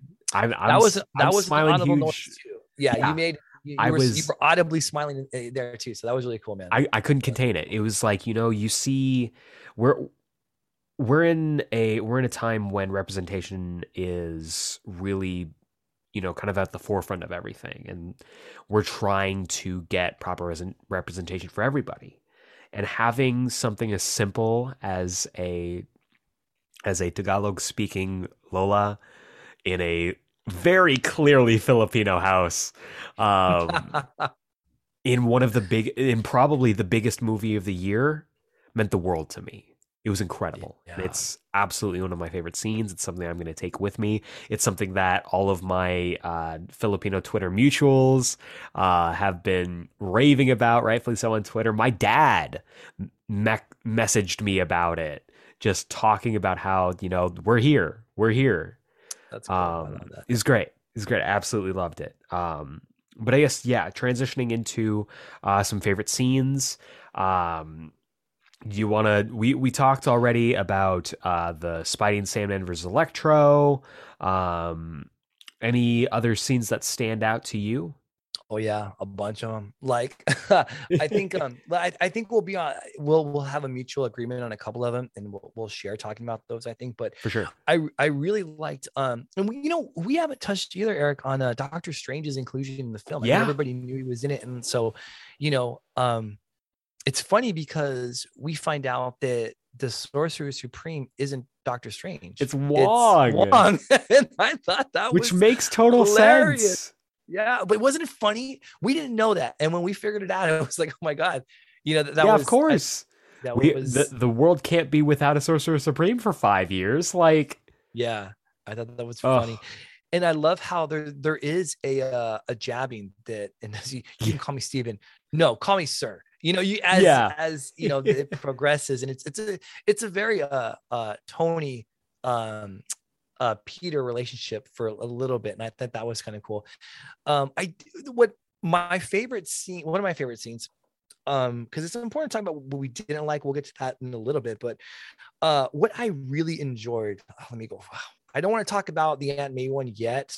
I don't want to do that yet. Um, I really enjoyed the last. I don't want to talk about the last one. Oh man, this is gonna be rough, Eric. This is I mean, the- rough for me. the Spidey Doctor Strange battle over the cube. Yeah. that was really well done. Yeah. Um, you a know, getting kaleidos- into It's a little kaleidoscopic. absolutely. It's funny. it- John said the same thing. I remember John saying it too. Like there's a, there's that. But other than that, I like how Pete outsmarts him. I- Yeah. I- he he- figures it out. th- this is the thing where he's just like, okay, that's that's this, that's it. It's geometry. I can do Yeah. geometry. Like Pete's a smart kid, and he used science to outwit magic, and I Yeah. thought that was really cool. well, he's got that line says, you know, magic is cool, but you know what's cooler? Math. Math. And then it's like a mic drop moment. It's like, you know, I And then as an Asian American kid, I was like, there I am again. Represented again. there I am. I No, want to but- come back to my favorite scenes. I want you. I want I, you go because my my two favorite are probably the two hardest ones to talk about before Yeah. we go through everything else. So, So me your favorites, um man. some of my favorite scenes I want to talk about. Um, already mentioned Spidey and Sam versus Electro fight was great. Pretty much just honestly every Andrew Garfield scene, every scene that he's in, he absolutely steals for me. Um, I have it listed here the three Parkers. Uh, Yeah. whether it's like in the high school lab or like them on the Statue of Liberty just chatting it up.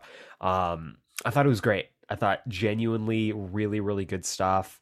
Um, and just again, like Andrew Garfield, like again, having that kind of flashpoint of Andrew Garfield, Filipino representation, Mhm. like that scene was made for me specifically. that scene, when Kevin got into a room, brought Amy, and I you're like, don't "Hey, guys, ta- Can we I do don't- this?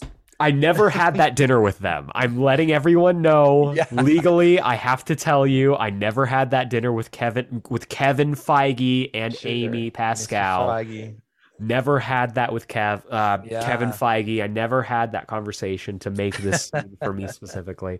But no, I genuinely love that film or love that scene. Um, and but there's three there's three scenes that I absolutely adore, and I think at least two of them we're gonna cross paths with. Okay.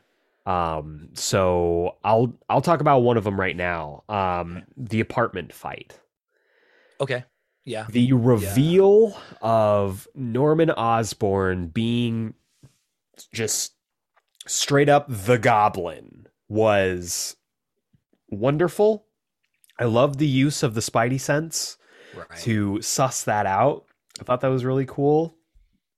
And then the brutality of this Yeah. fight between Spider-Man and Green Goblin in this hallway was incredible. There's a moment when Peter's got him like in an MMA hold, and he is just raining blows down. He's got his legs wrapped around uh, Goblin's shoulders, and he's just raining fists down on Goblin. And Willem Dafoe looks up at him and just goes, ha ha ha, Yeah, like smiling. Oh my god! And he fucking power bombs him through the floor. Um, Tom was pulling off Spider-Man PS4 combo finishers, like yeah. just a Yeah. brutal, brutal fight. yeah. Um, that really like got to the heart of like because we talked about um we talked about in the first uh in the first film just how good that final fight between Spider-Man and Goblin is. Like just because it's so brutal and it really fed into like Sam Raimi's um uh sensitivities as a filmmaker and what Sure. you know he likes to do this felt like a you know a modernized version of that of a knockdown drag out brawl Yeah. through- not just Yeah. in this apartment building through this apartment building Yeah. floor by floor it felt very much like um the scene in uh Civil War when yes you got Cap in in in uh in in I think Crossbones is stealing the um the uh, some fluid I think and he's pushing people through there. And even then when we have Sebastian Stan fighting Cap later on too kind of going through a wall to me it had that type of viscerality to it. And also the callback to and I wonder if it was you know that ta- that movie you're talking about where Pete's on uh, Goblin's shoulders that's straight up a Black Widow move like for real, Absolutely for real. like yeah and so you know we've seen that and that's why that specific scene reminds me a lot of uh some of the russo's directions in the franchise in the mcu franchise you, it's got that fight visceralness to it which i thought was great i think that was that really made me understand the level of brutality that goblin had because i don't really i don't think we really saw that like going back to spider-man i mean we're over 15 years now going back to remember this character a lot's happened since then. We've seen a lot. We've been introduced to a lot of different fights in the superhero kind of arena. So for for for the director to kind of jump 15 years or however many years it was and drop Willem Dafoe's 64 year 66 year old body into this and to have them go through this And- and- moment was fantastic. And make no mistake, listener, at 16 at 66 years old, Willem Dafoe gives Tom Holland the business. He Yeah. kicks the shit out of this spider boy. Yeah. Like throwing him through walls. He at one point hits him with a little like spine buster through a floor. Like yeah. it was awesome. he kicks the absolute shit out of him, and it is one of my favorite fights in the entire MCU. That apartment fight is incredible, yeah. Yeah. and it I- it's and it great. No, no, leads into yeah. This this scene that I'm sure is on Chris's list as well. Yeah. Um, the death of Aunt May. Mhm. What a scene! Holy shit! Because you see Aunt May, right? She's escaping with uh, some of the stuff. Uh, Tom and Willem just crash through. They're in the lobby of this apartment building, um, and you see the glider pop up as Aunt May has like a bat or something ready to like whack Willem Dafoe. That glider comes in and just clears through her. Like I thought she was dead on impact. That's basically how he died. That was how Goblin died. I Yeah. believe in the first Spider-Man. So that's I I told I'm on board with what you're saying. Yeah, I totally agree. I thought Tom was going to wake up and she was just going to be dead. Yeah. And when she got up, there was a part of me that was worried. See, listener, this is the point, okay? This was the turning point of the film for me, where I was like, yeah, I guess I kind of like this too. Holy fuck. This is incredible. Cuz again, like this felt like, oh, she she got full on just Yeah. bodied by this glider. yeah. And then she gets up, she's like, No, I'm okay. And I'm like, Oh, boo. Like, you're really gonna shrug it off like you're a normal person, Aunt May. And then she starts to stumble a little bit. Yeah. She's like, I just I just I just need to my catch my breath. And he like he pulls his hand back and it's bloody. I lost. Like I was like, they're not gonna kill Aunt May. Yeah. Like, what did they they killed Aunt May. Yeah. And what how they did it was something that I hadn't seen done. I can't remember how. Usually, this this type of death happens is in a war film. I've seen enough Yeah. war films. I'm sure you have too, where the way that they pull it off, where where they give you hope and they feed that hope. "Ah, We're good. We're talking. Let's not forget. He goes to her. Yes, they're damaged. She's okay. They have a, a conversation for, I mean, a few minutes, maybe not a long time, but a few minutes. And you know, like you said, let's get you out. of here, Let's go. And they get up and they start to move away. I'm like, fuck. You're. I was. I was. I swear we had the same conscience at that point. Like, you would really be cheating the audience if someone human can just get up and walk away from this. It didn't seem like it would be fair or even logical for that matter. And then she goes down. She's like, oh, I'm good. I just got to catch my breath. Starts breathing heavy. She could still have a couple broken ribs, whatever. And then, yeah, Pete sets her down and then he touches her inside. And then, like on a rib cage, she's, you know, real, real bloody. And so, you know, also before that, I think we have the moment, Eric, and, and we have talked about that. This where he says, you know, with with great With power great comes power great responsibility. responsibility. And I, my understanding is that's been reserved to Ben. Ben is Uncle holding Ben. that, Yep. right? And and, I want to bring this back to, to just real quick, but I want to go back to the scene. Um, I I think I heard you and John say maybe in this world she is Uncle Ben because in, in at the Yeah, end we only see- her grave, not his grave, or right so see that was my thought and this is you know we, we've we talked about our our half court predictions before. Yeah, you know here's a crazy wild you know from the logo. Uh you know i had this weird idea that i think could be interesting if played right like maybe uncle ben doesn't say this. Maybe um maybe uncle ben didn't die maybe Yeah. uncle ben was they just split up they got divorced and maybe uncle ben is now going to play the aunt may role from the comics if we do get that for Sure. the next you know however many spider-man films i think it could be handled interestingly giving us a brand new way to look at uncle ben Mhm. but having someone finally say the words with great power comes Yeah. great responsibility for Yeah. Tom Holland, Spidey was incredible. But please continue. Okay so so we get the moment where you know we we know she's going to die and and the the only other thing that i can compare this to is when tony died and when uh pepper was holding him at the end of endgame i i, I liked the the I, when i say i liked the infinity war where where pete was dying and tony was holding him that Mhm. didn't affect me how it affected a lot of other people i just i, I don't know why but the the Pepper Tony interaction was, was pretty sad for me. I and this one was by far and away the saddest moment that I've had watching an MCU film in, ever.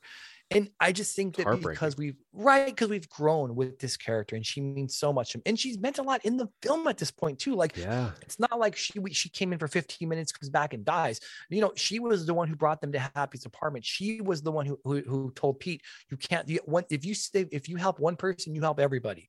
Yeah. Like she was that person. So, in, in, you know, for her, this to happen to her, basically in like the hour and a half mark of the film, was like, oh my god.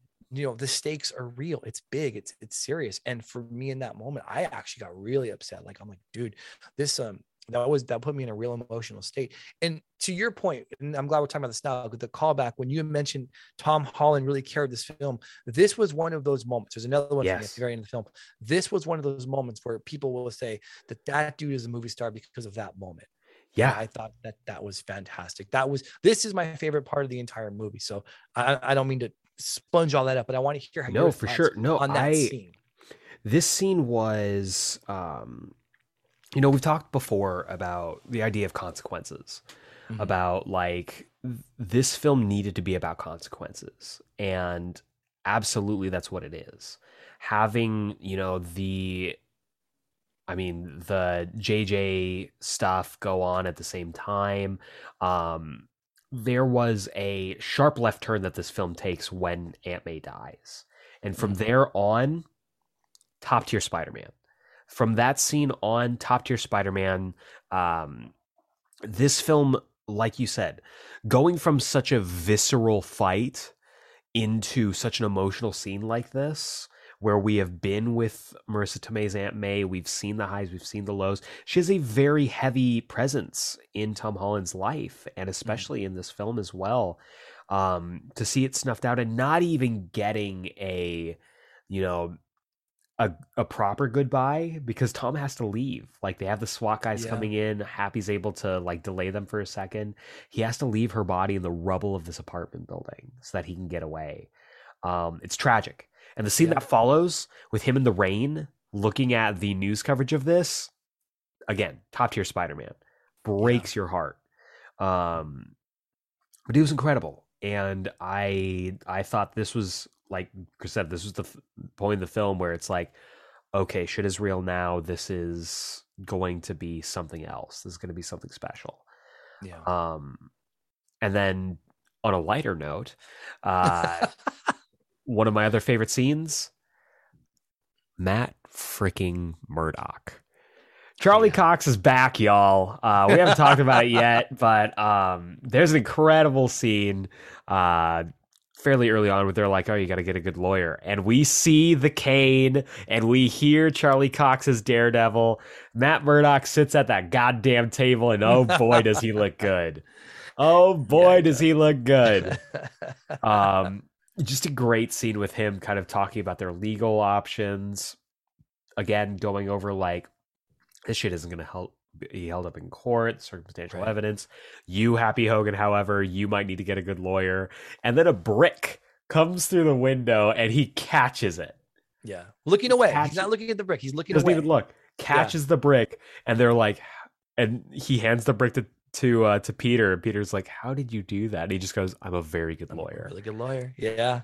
I die, bro. Give me season four of Daredevil right the fuck now. Yeah. On Disney Um, Plus, no less. on You're Disney that- Plus. you're going to get that Disney budget now. I mean, not, Mhm. you know, Netflix has money, but they don't have Disney money. They don't got So- Disney money, so Yeah. I I am very excited to see the future of that character.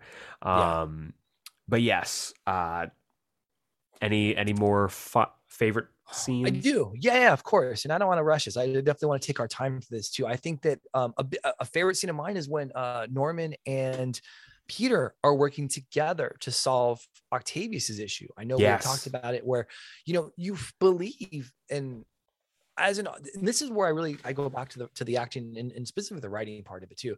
You really believe that Norman Osborn is there to help or he wants to get better when he goes to, Aunt May he, he wants to get better he wants to know and when Peter, they're they're they're in this lab and they're figuring out through holographics and very Iron Man style, um, that you know th- that that Octavius is being controlled by by um the tentacles, and they fix it. And Norman looks at him and says, "Hey, if kid, if you ever want a job and you don't mind traveling to a different universe, you know, I got you." And what a thought! Willem right? Dafoe Like, could be charming as fuck when that's what I be. mean, right? That, that's and so he is in full charm in that moment, and of course, they're in the apartment. It's leading up to the scene that you had mentioned earlier, but right before the spiders, and that fell deaf on me. I didn't figure that out until after he, you know, he's walking through the house, and they ask him what's wrong. He's like, I don't know what's wrong, but something's wrong.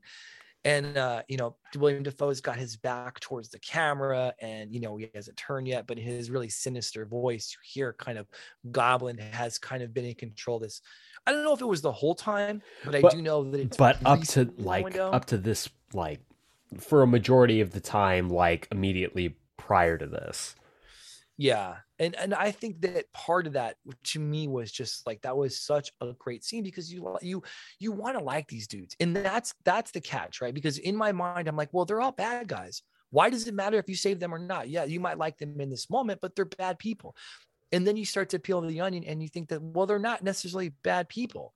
And that's what they did well. They made you empathize with your villain and i think all of them could had these redeeming qualities except for goblin who i believe was kind of playing them the whole time. That's kind of what i choose to believe but i could be wrong. That's that was my take on, on what i saw. No same. Um and so he like you said when you mentioned he's the big bad then i 100% agree with you but these other people they had these redeemable qualities and then at the very end it turns out so does goblin but you know we have to kind of get to that point. So i really enjoyed the scene between willem dafoe and, uh, and tom holland and, and you know i think they really they had chemistry. They, they- it felt like a very you know a, a fruitful relationship hey I'm, I'm the master you're the mentor and we can make really good magic if we can kind of work together. But you know in true villainous fashion that's never going to happen so right that that was a big one we too that I wanted to touch on because I I enjoyed that scene a lot. you oh for sure totally agree um and then uh you you just go ahead and talk about this next one because i know i know you've been chopping at the bit to talk about this. Well, for me, it's the last. It's the last part. Um, and so I hope that's what you're thinking about because when the the trick to fixing all this, which I think is kind of I, I don't love it when when you know as as It's- as the it's a world little starts to contrived. Crack. Yeah. Um. Also, real quick, did you see? I think I saw a Watcher in the very beginning. Did you see that? no I think I because when we're watching What If and the Watcher, who's the guy holding the staff and the coat and the bald head, he shows. I'm. I would bet money that he showed up like in the first part of it when the spell starts to shift and the world starts like to like crack. I think you see him. oh interesting i'm gonna have to look for that Yeah, I looked for him again at the very end when everything was kind of shattering, but I didn't see him then. Only saw him the first time. But um, I feel That- that now. real quick though i just want to mention that too because like when the like world is breaking apart and we're getting all these other um you know people coming through you get silhouettes of different spidey villains. Oh, do you? I didn't know. yeah that. dude. Uh john pointed out scorpion. Uh i saw kraven the hunter. Little just like light silhouettes. And then a comics accurate rhino. Uh these guys are like i was like losing my fucking mind. And i'm sure there are others that i missed and i'm gonna have to go back and rewatch it. But um super fucking cool That's cool. getting I to love see that. that. Yeah.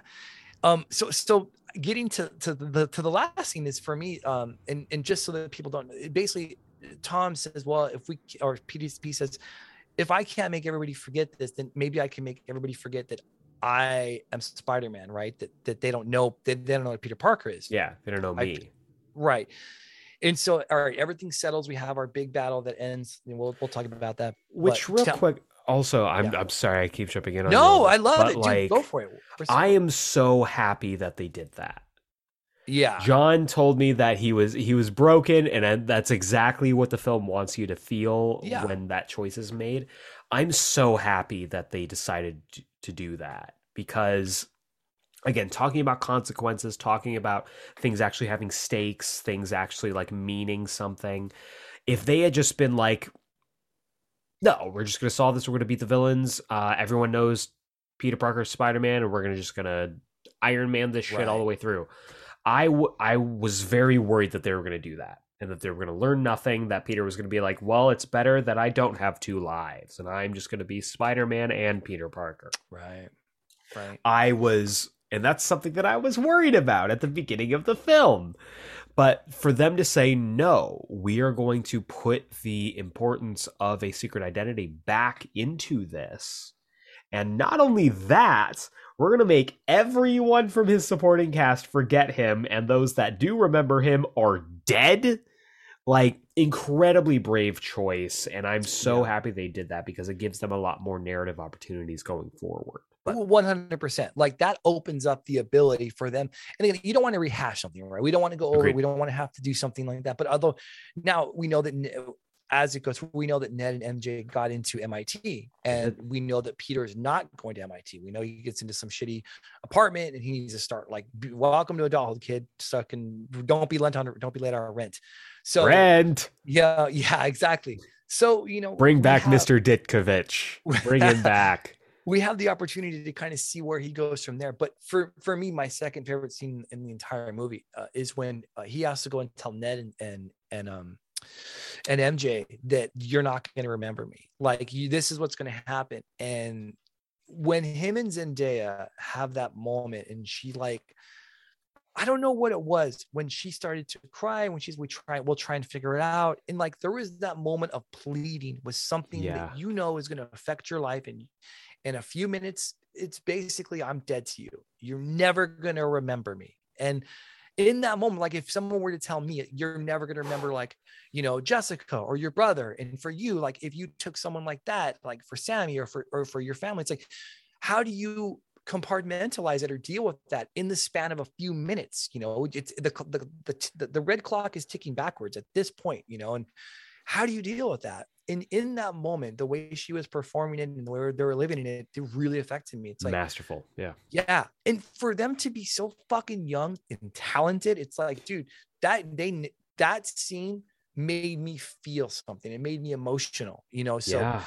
And it just two people who are saying goodbye it's just it's I, I, that- that to me is what what what what cinema is about what film is about what stories are about and and that little vignette i think it, it supersedes it supersedes the mcu it supersedes comic films it, it supersedes action flicks you know tentpole films it's just you know A story about two people. about yeah. that exactly Well, you know and, and and like you know they they've had like for this, you know, um, for this film trilogy they've had their like their big three of Pete, MJ, and Ned.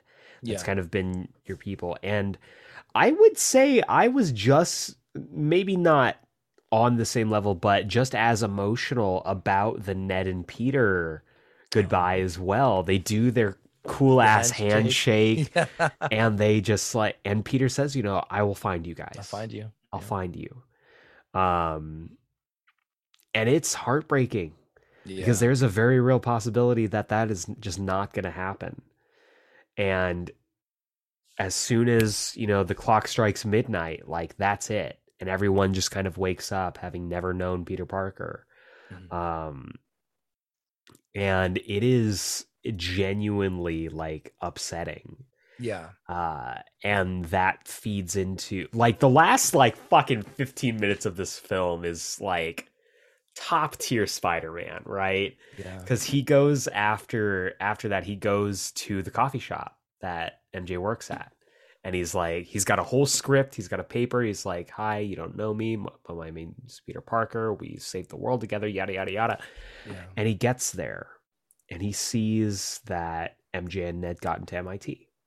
And he sees that their lives are on a macro level might be better off without him. right He decides not to uh not to try and reconnect with them, which I love because it gets at the core of Spider-Man storytelling, which is even when Spider-Man wins, Peter Parker loses.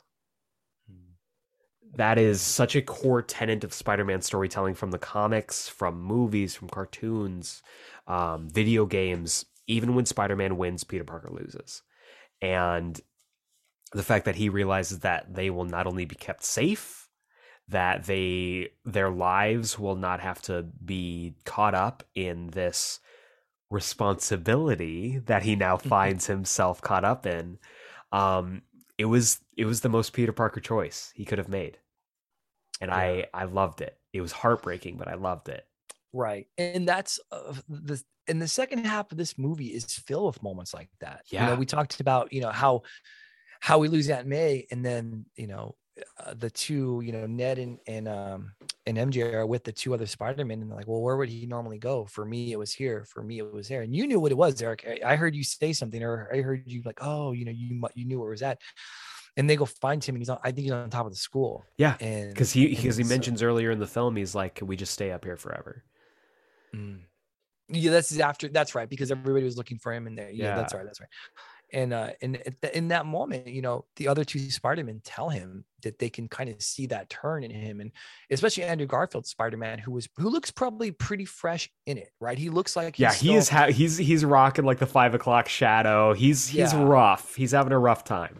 Yeah and, and so you know and and there's that moment where they say you, you I- and, and this is where tobey really this is where tobey spider-man really kind of i think nailed it. And he says you know i i could have done something really bad and, and i see it in you and i don't want you to do that. And we have that in the last fight which i'd like you to talk about because i'm sure you can articulate it better than i could. But tobey's spider-man well, again, he's not Tom Holland. This Tom Holland's a star, and Andrew Garfield for me was my our Spider-Man. Yeah, So Tobey, even though he was the first one, really, I mean, it wasn't. It was cool they had him, but it wasn't great until the the moment when it was great. And I think Right. that moment came um towards the towards the end of the film after the the Goblin fight, and you know, Well, and they that that Statue of Liberty fight is just incredible. Um, Yeah.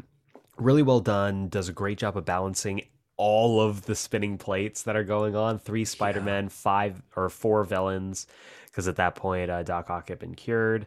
Um, we get a, also just a great moment between Alfred Molina and Tobey Maguire, where he's just like, "Oh, you, you're all grown up. Like it's good to see you." Like, Yeah. oh my god, the feels. yeah, Um, but you know, we get all of the all of the villains cured. We get this great, you know, back and forth between all of the all of the Spider Men, you know, doing their thing, and then Goblin shows up. Um, he starts just wrecking shop. We get closure for Andrew Garfield's Spider Man.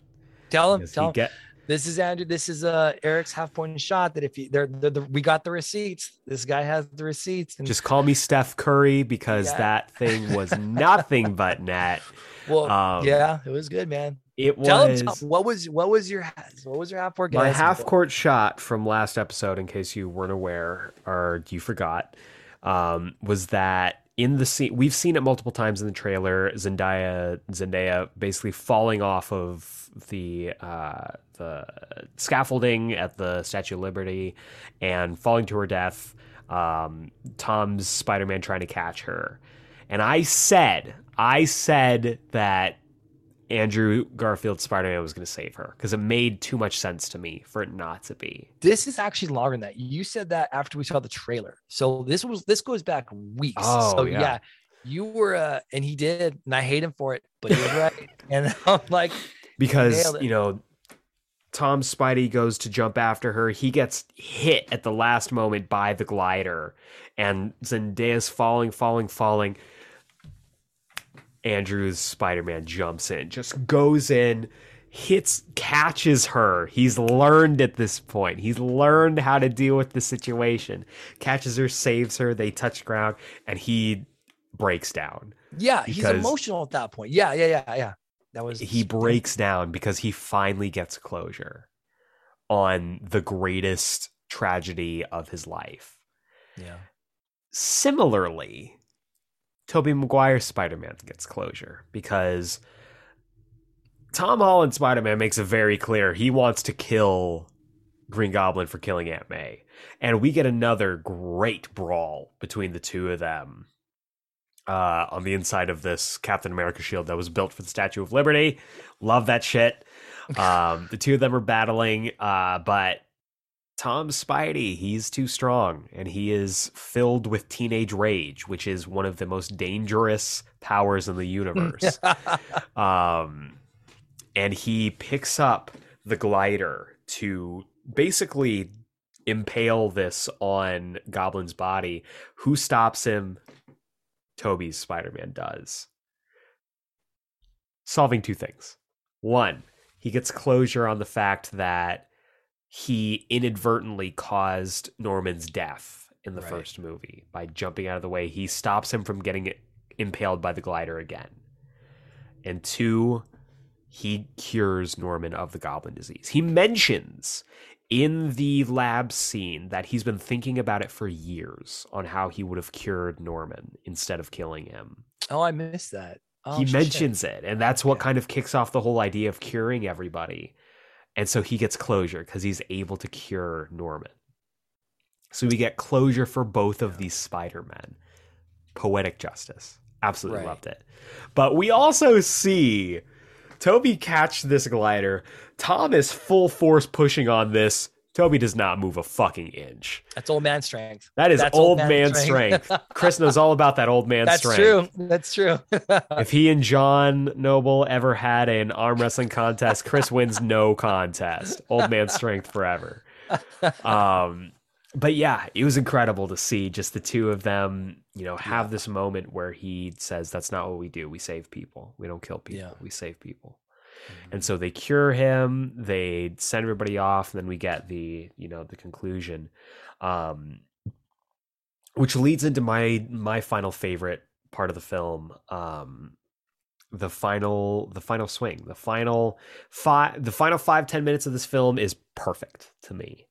Um we see uh Peter at May's gravesite, at her tombstone in the cemetery. Happy walks up. They do he does not remember Peter. And this conversation gives Peter the strength to keep going. And so we see him move into this rundown apartment. I don't know if you caught it, but when he sets down his box, there's a how to get your GED yeah. in there the because he can't graduate Yeah. high school now. Um, he's in this rundown, reeking apartment. Um, it's Christmas time. The snow's going. We see him sewing his own suit, and this boy rocks out with this incredible classic Spider-Man suit. Everything I could have wanted, and we got a final swing. I have to talk about the final swing because that was something that was so important in every single Raimi Spider-Man film, and in the first uh, in the first web Spider-Man film. Um, getting that final swing can either be triumphant, it can be mournful, but it is so important for those films to end off saying he goes back to work and he continues to save the city because that's what heroes do. And even if he is going through tragedy, he's got you. And that was what this was. The snow going, him swinging through the city. He's got like a little rinky dink police scanner now because he Oh, doesn't yeah, have the yeah, tech. Yeah. He is bare bones. He's back to basics. He is just doing the superheroing without any of the handicaps, without any, any of the crutches. And he goes off to be Spider Man again. Ah, perfect Spider Man. 10 out of 10.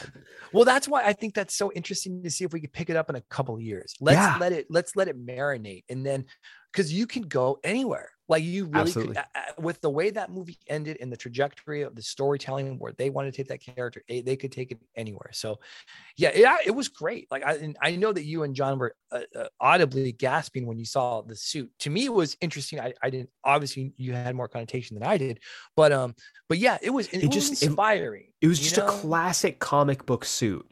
And what you realize after watching this film is that this was the origin of Tom Holland's Spider Man. It took three films to tell the origin of Tom Holland's Spider Man because now he's the Spider Man that we all know and love. He is the classic Spider Man, red and blue colors. He's got the he's poor again, which Yeah. I can't understate how important it is for Peter Parker to be poor. Um, it's just it's you know this has been a an arc, a three act arc for Spider for Tom Holland's Peter Parker to become Spider Man, and he is now officially Spider Man, and I love that shit. Yeah, yeah, and you had mentioned multiple times before that you know Tony had such an influence on him, and now you see him get rid of you know the the the, the suit that Tony gave him to, Yeah. to make his own, and he really he sews his own suit. You see the ti- you see the um the sewing machine, The old school sewing machine. Yeah, it's like you know he he is he's his own thing now, And you So- gotta believe he took a lot of those cues from seeing Tobey and Garfield and Andrew's Sure. suits, being like, okay, I liked that, I liked that. Let's make Yeah. this little homemade suit. So freaking cool.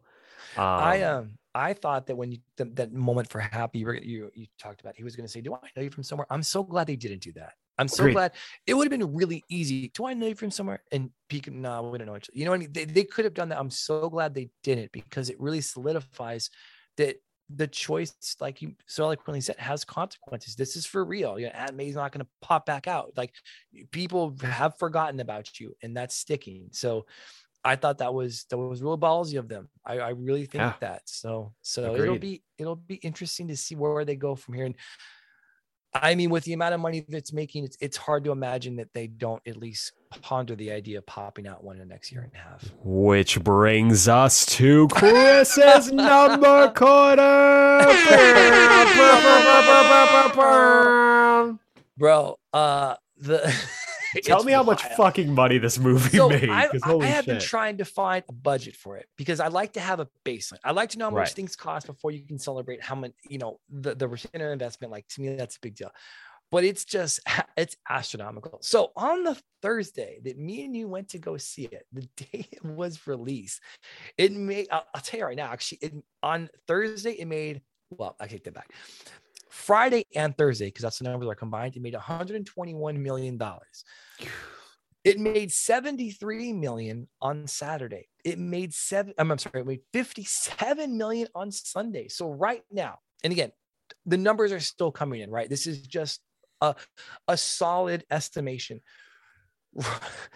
Right now, people are saying it's going to open with 250 million, 253 million in sales just this weekend. Two and just domestic. That's what I, well, it, it is over. Yeah, that's that's domestic. So overall, it's something like right we're around here we go. We're at 587 million globally right now. But to be considered, China it hasn't been released in China yet, and that's where the that's where the majority Yeah. of money will come from for this film. And so, to put it in perspective, because the, they're just numbers in the ether, we haven't compared it to anything. They sound big. They're fucking huge. They are big. It is the third highest gross opening domestic of all time. It is behind Infinity War, which opened at 257. So it's 10 million away from that. Um, oh, I take that back. I'm sorry. It's 4 million away from that. 4 million away from Infinity War's weekend haul. And Endgame, which is the number one uh, domestic, is 357. It's 100. It's it's Makes 100 million short of Endgame, Yeah. which is still incredible if you think about Yeah, it. all huge. yeah it, it just it, it seems it doesn't seem fathomable that a film could make 357 million dollars in one weekend i mean that would have to it it, it doesn't make any sense but spider-man it, it now holds the record for the third highest domestic opening of all time Yeah. 253 million dollars Well, then, and Uh, just and just looking at the, I mean, I'm basing this off of the Wikipedia page that I'm looking Yeah. at right now. Uh, it looked like the budget was just 200 million.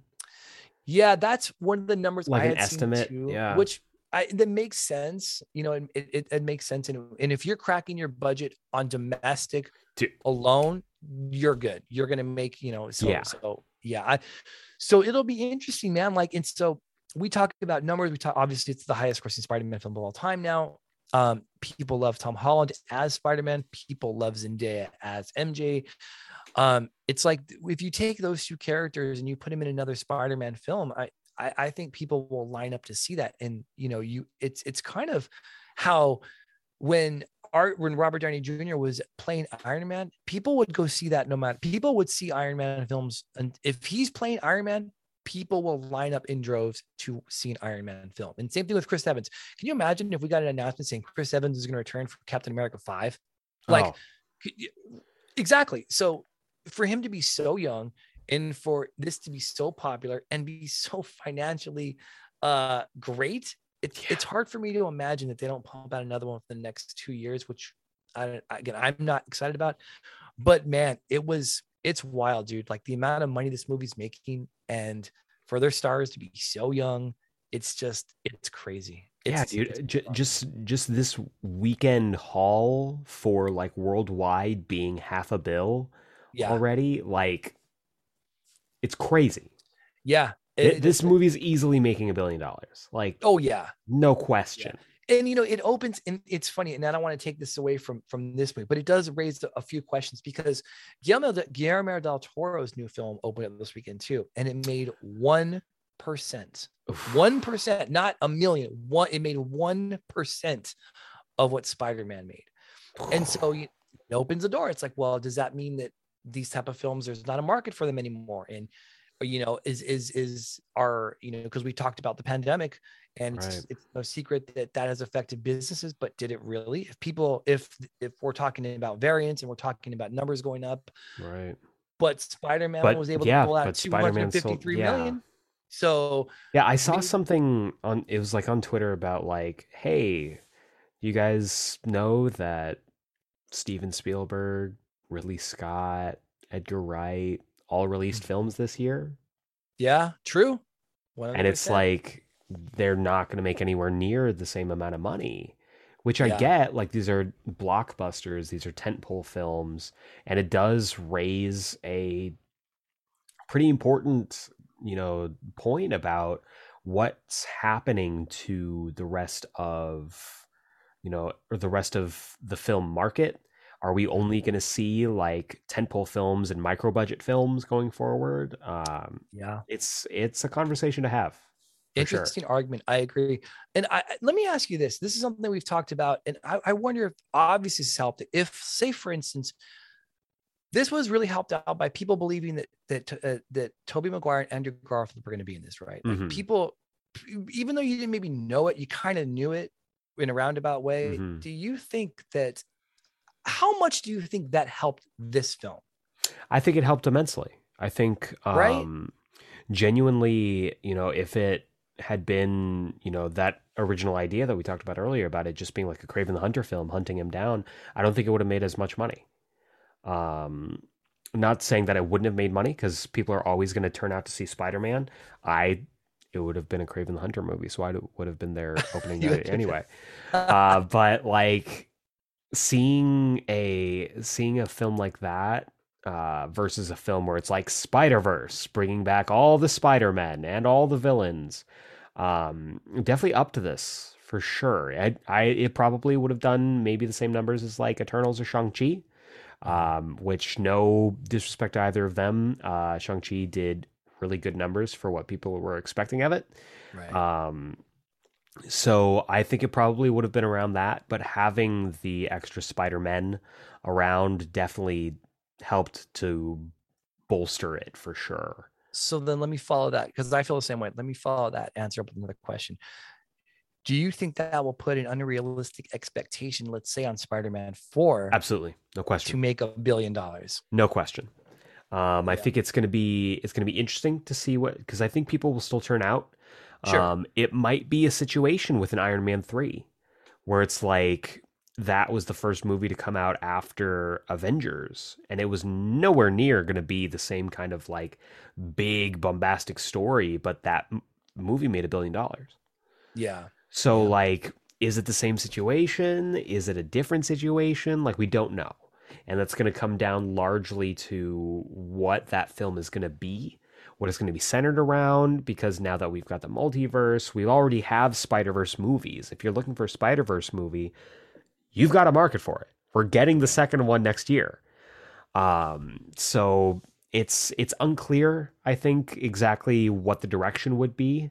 We talked about, you know, we kicked around some ideas about, you know, having a college trilogy, having, you know, other specific villains that haven't shown up yet. Um, give me a Nothing Can Stop the Juggernaut movie. Just do it. It would be incredible. um, but I I think it is going to be a hard sell for sure.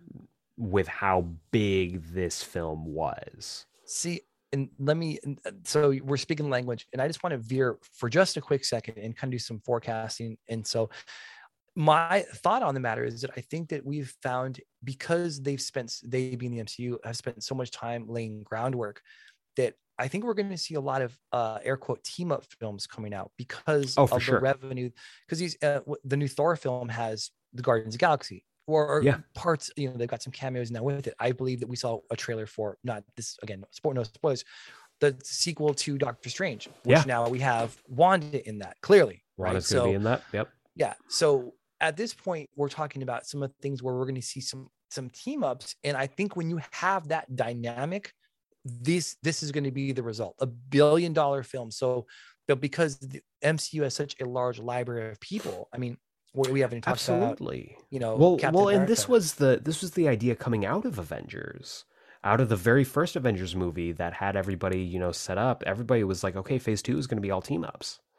You know, Phase Mm-hmm. Two is now going to be like all of these characters are now operating the same space. Of course, they're going to show up, and it makes sense from a comic book standpoint too, because like the amount of of other characters that cameo in other characters' books in comics, for those of you who don't read them, um, is ridiculous on a on a you know book to book basis, on a month to month basis. The amount of cameos that other superheroes make in specific superhero books is all over the place. So like, I'm surprised that we're not already at that point where it's like they're all team up movies, they're all buddy cop films. Um, you know the last the last couple uh, phases have been kind of like peppered in with that you know having uh, Steve and Natasha team up in Winter Soldier having uh, Thor and Hulk and Thor Ragnarok like being a couple examples right, true um True. but that's definitely I think you're absolutely right that is going to be the trend going forward and I think that's going to be a billion dollar formula going forward Yeah. too. I just I have that just that that that vibe where um I think that's where it's going to go. I think that's where the Spider-Man story goes. I think that some point when he comes back, whenever that is, it'll be in some type of you don't want to say he's he's you know a, a, B character in that film, but I do think that he might be a supporting character to somebody bigger in that, and then a transition to it. But but I mean, I it's mean, possible. We we really we don't know, especially not knowing what direction the you know the Spider-Man uh, franchise is going to be going in following this. We don't have a clear roadmap, so we don't know what's going to happen. He might pop up in another. I think the deal is supposed to be another Avengers movie. Um, Oh, really? Or another MCU film, something. And then, like, that's when the current deal expires, or you know, that's when there it's time to renegotiate renegotiate. yeah.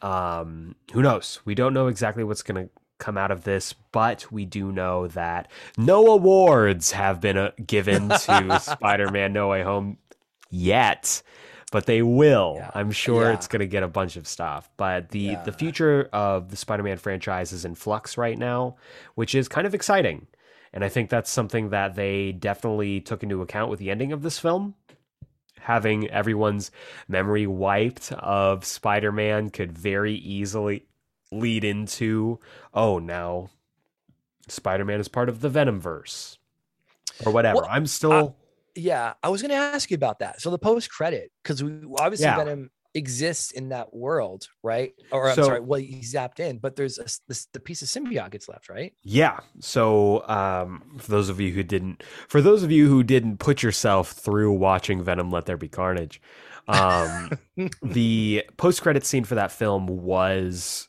Eddie Brock and the Venom symbiote getting pulled Spider-Verse style into the MCU, and the mid-credit scene for this film is them just kind of like hearing about everything that's happened from Dani Rojas from Ted Lasso, uh, who was who played the bartender, um, and then they get zapped back, which was fun. I guess it was a funny little lead-in, but like you said, a little bit of the symbiote gets left behind. So you could probably expect in the next uh, trilogy, if that does happen, that the symbiote saga will happen. Whether that means we get a new Venom, whether that means um you know who knows i think that there is a lot of narrative potential in the fact that we still haven't seen mac gargan from the uh, from Homecoming, who was supposed to be the Scorpion. For those of you who aren't aware, there was a uh, pretty lengthy time when uh, Mac Gargan was Venom. So if they want to Oh. have their cake and eat it too, have a Venom, you know, franchise with Tom Hardy, but still be able to do the symbiote drama into a Venom storyline for Tom's Spider-Man, they've got a perfectly good Mac Gargan waiting to get revenge on Spider-Man. Interesting. I did not know that. That's cool. Yeah, I, That's th- I th- there's there's a lot of directions that can go, but I think it would v- be very interesting to see a Tom Holland symbiote story. Huh. Man, that's good. And I'd love to see uh, a Gwen Stacy, uh, uh, Timothée Chalamet. They're talking about well, obviously That Zendaya and Harry Osborn, or yeah, Harry Osborn. Yeah, that would be interesting. they, they did say that there is no Oscorp in yeah, Tom Holland's MCU. but does that mean there's no Norman Osborn? There, exactly we we could have you know in Spider-Man Four somebody pops up, fucking Matthew McConaughey walks up is like, "Hi, I'm Norman Osborn," and you get that moment where Tom's eyes go wide because he remembers everything, and you get the Kill Bill sirens going off. yeah. um it would be interesting it would be interesting to have that and i think that's definitely something that could, that they can play with but Yeah. um as we are wrapping up here we are heading towards the end of this uh do you have any final thoughts on the film any scenes that we didn't talk about or any characters we didn't talk about and what would you give this film out of Sure. 10 Man, that's a lot. Um, you know, I, I I I really enjoyed it. I enjoyed it more than I thought I would, and I enjoyed it more because it had stakes to it. And you and I have talked ad nauseum about how I thought Civil War is my favorite because of you empathize with the bad guy. Uh, Zemo is, is someone you can kind of empathize with, and also the stakes are real. Tony's is fighting Cap because you know uh, fucking Winter Soldier killed his parents. You get it. You get the motivations, right? So in this case, I kind of feel the same way. I feel like you can empathize with your bad guys. I love the conversation that uh that Max has, and you know where he's talking about if I'm a god, why did I give these powers back? And and at the very end, when Andrew Garfield and Max are talking, you know, we had the, the he says, Max, you all right? You know, you, I wanted you to be okay. And, and, and he feels for the dude. Like he, he genuinely cares for him. And, and I just think that these scenes with, with the villains are just so well done. And you worry about that because these, these, these villains are accomplished actors. They're not just, you know, they're not just schlubs that they picked up to be extras. They're really a talented people. And so they've carried films in many, many careers. So, you know, you worry about them being slighted on screen time, and I just didn't see that at all. I was so they, what they did for them was so good. They all had like their their, their moment in time,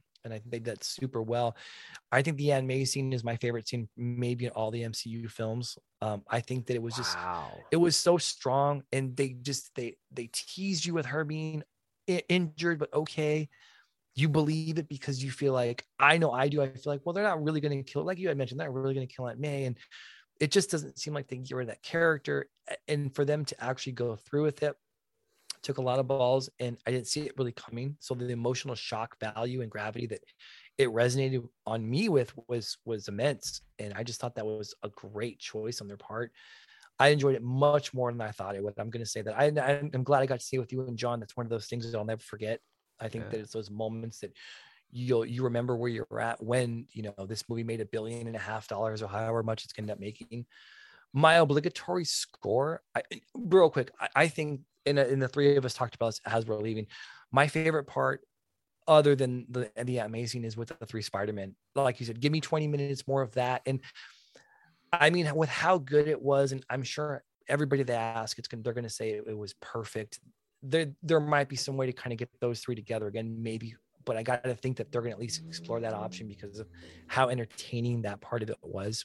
Mhm. Um, but my my score, you know, it's hard for me to give anything a, a ten, so I'm I'm gonna give it a nine. I, I was asked yesterday, in fact, by uh, by Jim, um, who's been in a couple of my films. You know, Jim. shout out to And jim Yep. And he said, Isn't it awesome? I said, It's really good, but it's, you know, isn't it amazing? I said, That's not really amazing. For me, when I think of amazing, I think, and this is a slight towards this one, I thought, if you ask me what I thought of a, of Arrival, I think it's Arrival is amazing. I think Mhm. Gravity is amazing. I think um, Birdman is amazing. I think movies that can move you in a serious way are amazing. And this movie moved me like those movies did. It's just this was this was you know for me it's a solid nine out of ten. And and i think you know we had said that maybe mean, maybe i had i had i want to say i misspoke. I think you do need to see the other ones to leading it up to this because the aunt may death you have to feel it when he first meets when when peter i'm sorry when tony is first at peter's house and him and aunt may are on the couch he's like i know it's a hot hot answer you know? So she does have a through line through through that. And i think that to see her die it was um it was rough you know Yeah, and it's heartbreaking. yeah and so for me it's it's it's a hard 10 like i mean no i'm sorry it's it's a hard nine. It's it's as good as it can get before it gets into where you talk about like there's there's movies and then there's films you know what i mean? And i Mhm. think to me this is still a movie but it's one of the best movies that i have ever well that i've seen in a long time i would say. So yeah, yeah it's it, it's you i couldn't have said it better myself. Um all of those all those points are absolutely valid and i definitely agree. Um you can see this movie without seeing all of the other ones all of the prior ones. Um i hope if you're listening to this you've been watching along with us as we go from film to film episode to episode.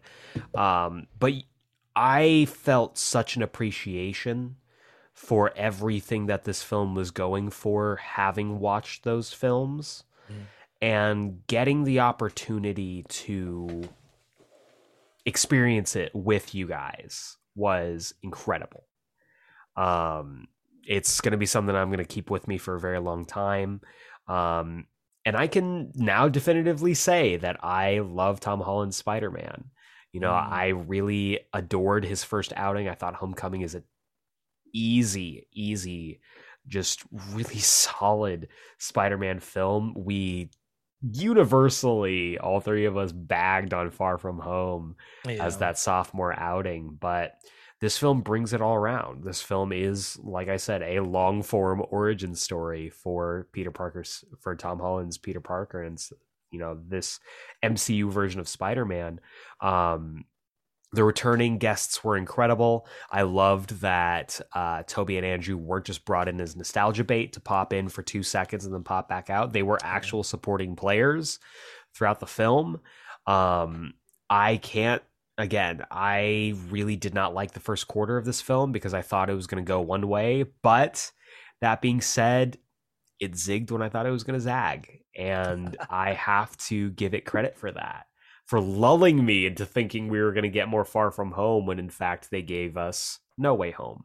Yeah. Um and the journey that i went on emotionally watching it through that lens of being like fuck i'm not i'm not going to like this film. I've waited for this and i'm not going to like this film. To the end of this film being one of the greatest endings of any mcu film i've ever seen. Um it's just it's an incredible viewing experience. I wish that I could erase all of my thoughts so I could watch it for the first time again. That's how much I liked Mhm. it. Um, again, it is very hard to give 10 out of 10s unless you're into the Spider Verse. But this film, just like Chris said, easy 9 out of 10 for me. Easy 9 out of 10. No contest. Anything for me, anything below that would be an insult to the film. With how big it swings and maybe it doesn't deliver on literally everything, but every big swing it takes, you feel. Every single punch, every single emotional moment resonates. The actors are on their A game here. Like I said, there's not a flat performance in the entire film. Even the stuff I didn't like had stuff that were redeeming qualities about it. Um, easy nine out out of 10 for me. I cannot recommend this film enough. And when we get to our next episode, uh, later on down the line, when we rank these films, it is going to rank fairly high. I can just Yeah. give a, prediction there. So um, that is going to do it for Spidey December. yeah Um, no Way Home. This whole journey has been a blast. Um, AJ Kincaid in the in the style of the MCU, AJ Kincaid will return when we go for our uh, our big wrap up as we rank all of the Spider-Man films, give a little uh, post game about the whole series, and yeah, so um, for Spidey December for Geek Explained. Tune into that. It it will be coming soon, I promise. If not by the end of the month, then by the beginning of the year. Uh, Christmas time is crazy, and everybody is rightfully taking time to spend with family. We've had our time with Spider Man. Now it's time to hold our Aunt May's and Uncle Ben's close. So, 100%. um, hope you folks have enjoyed Spidey Summer. We've had a ton of fun putting it together for you. so much fun. Yeah. Um, can't wait for the next one, whatever we do next. Fast and furious. I don't know. Did you hear that? That was weird. no, nobody Um, heard it. Uh, but anyway, whenever that episode comes, you will be sure that we're going to have a great time with the Spidey Summer crew. Thank you for being with us. Uh, I have been Eric Azana, Chris Carter. and we will see you next time. Happy Spidey December, everybody.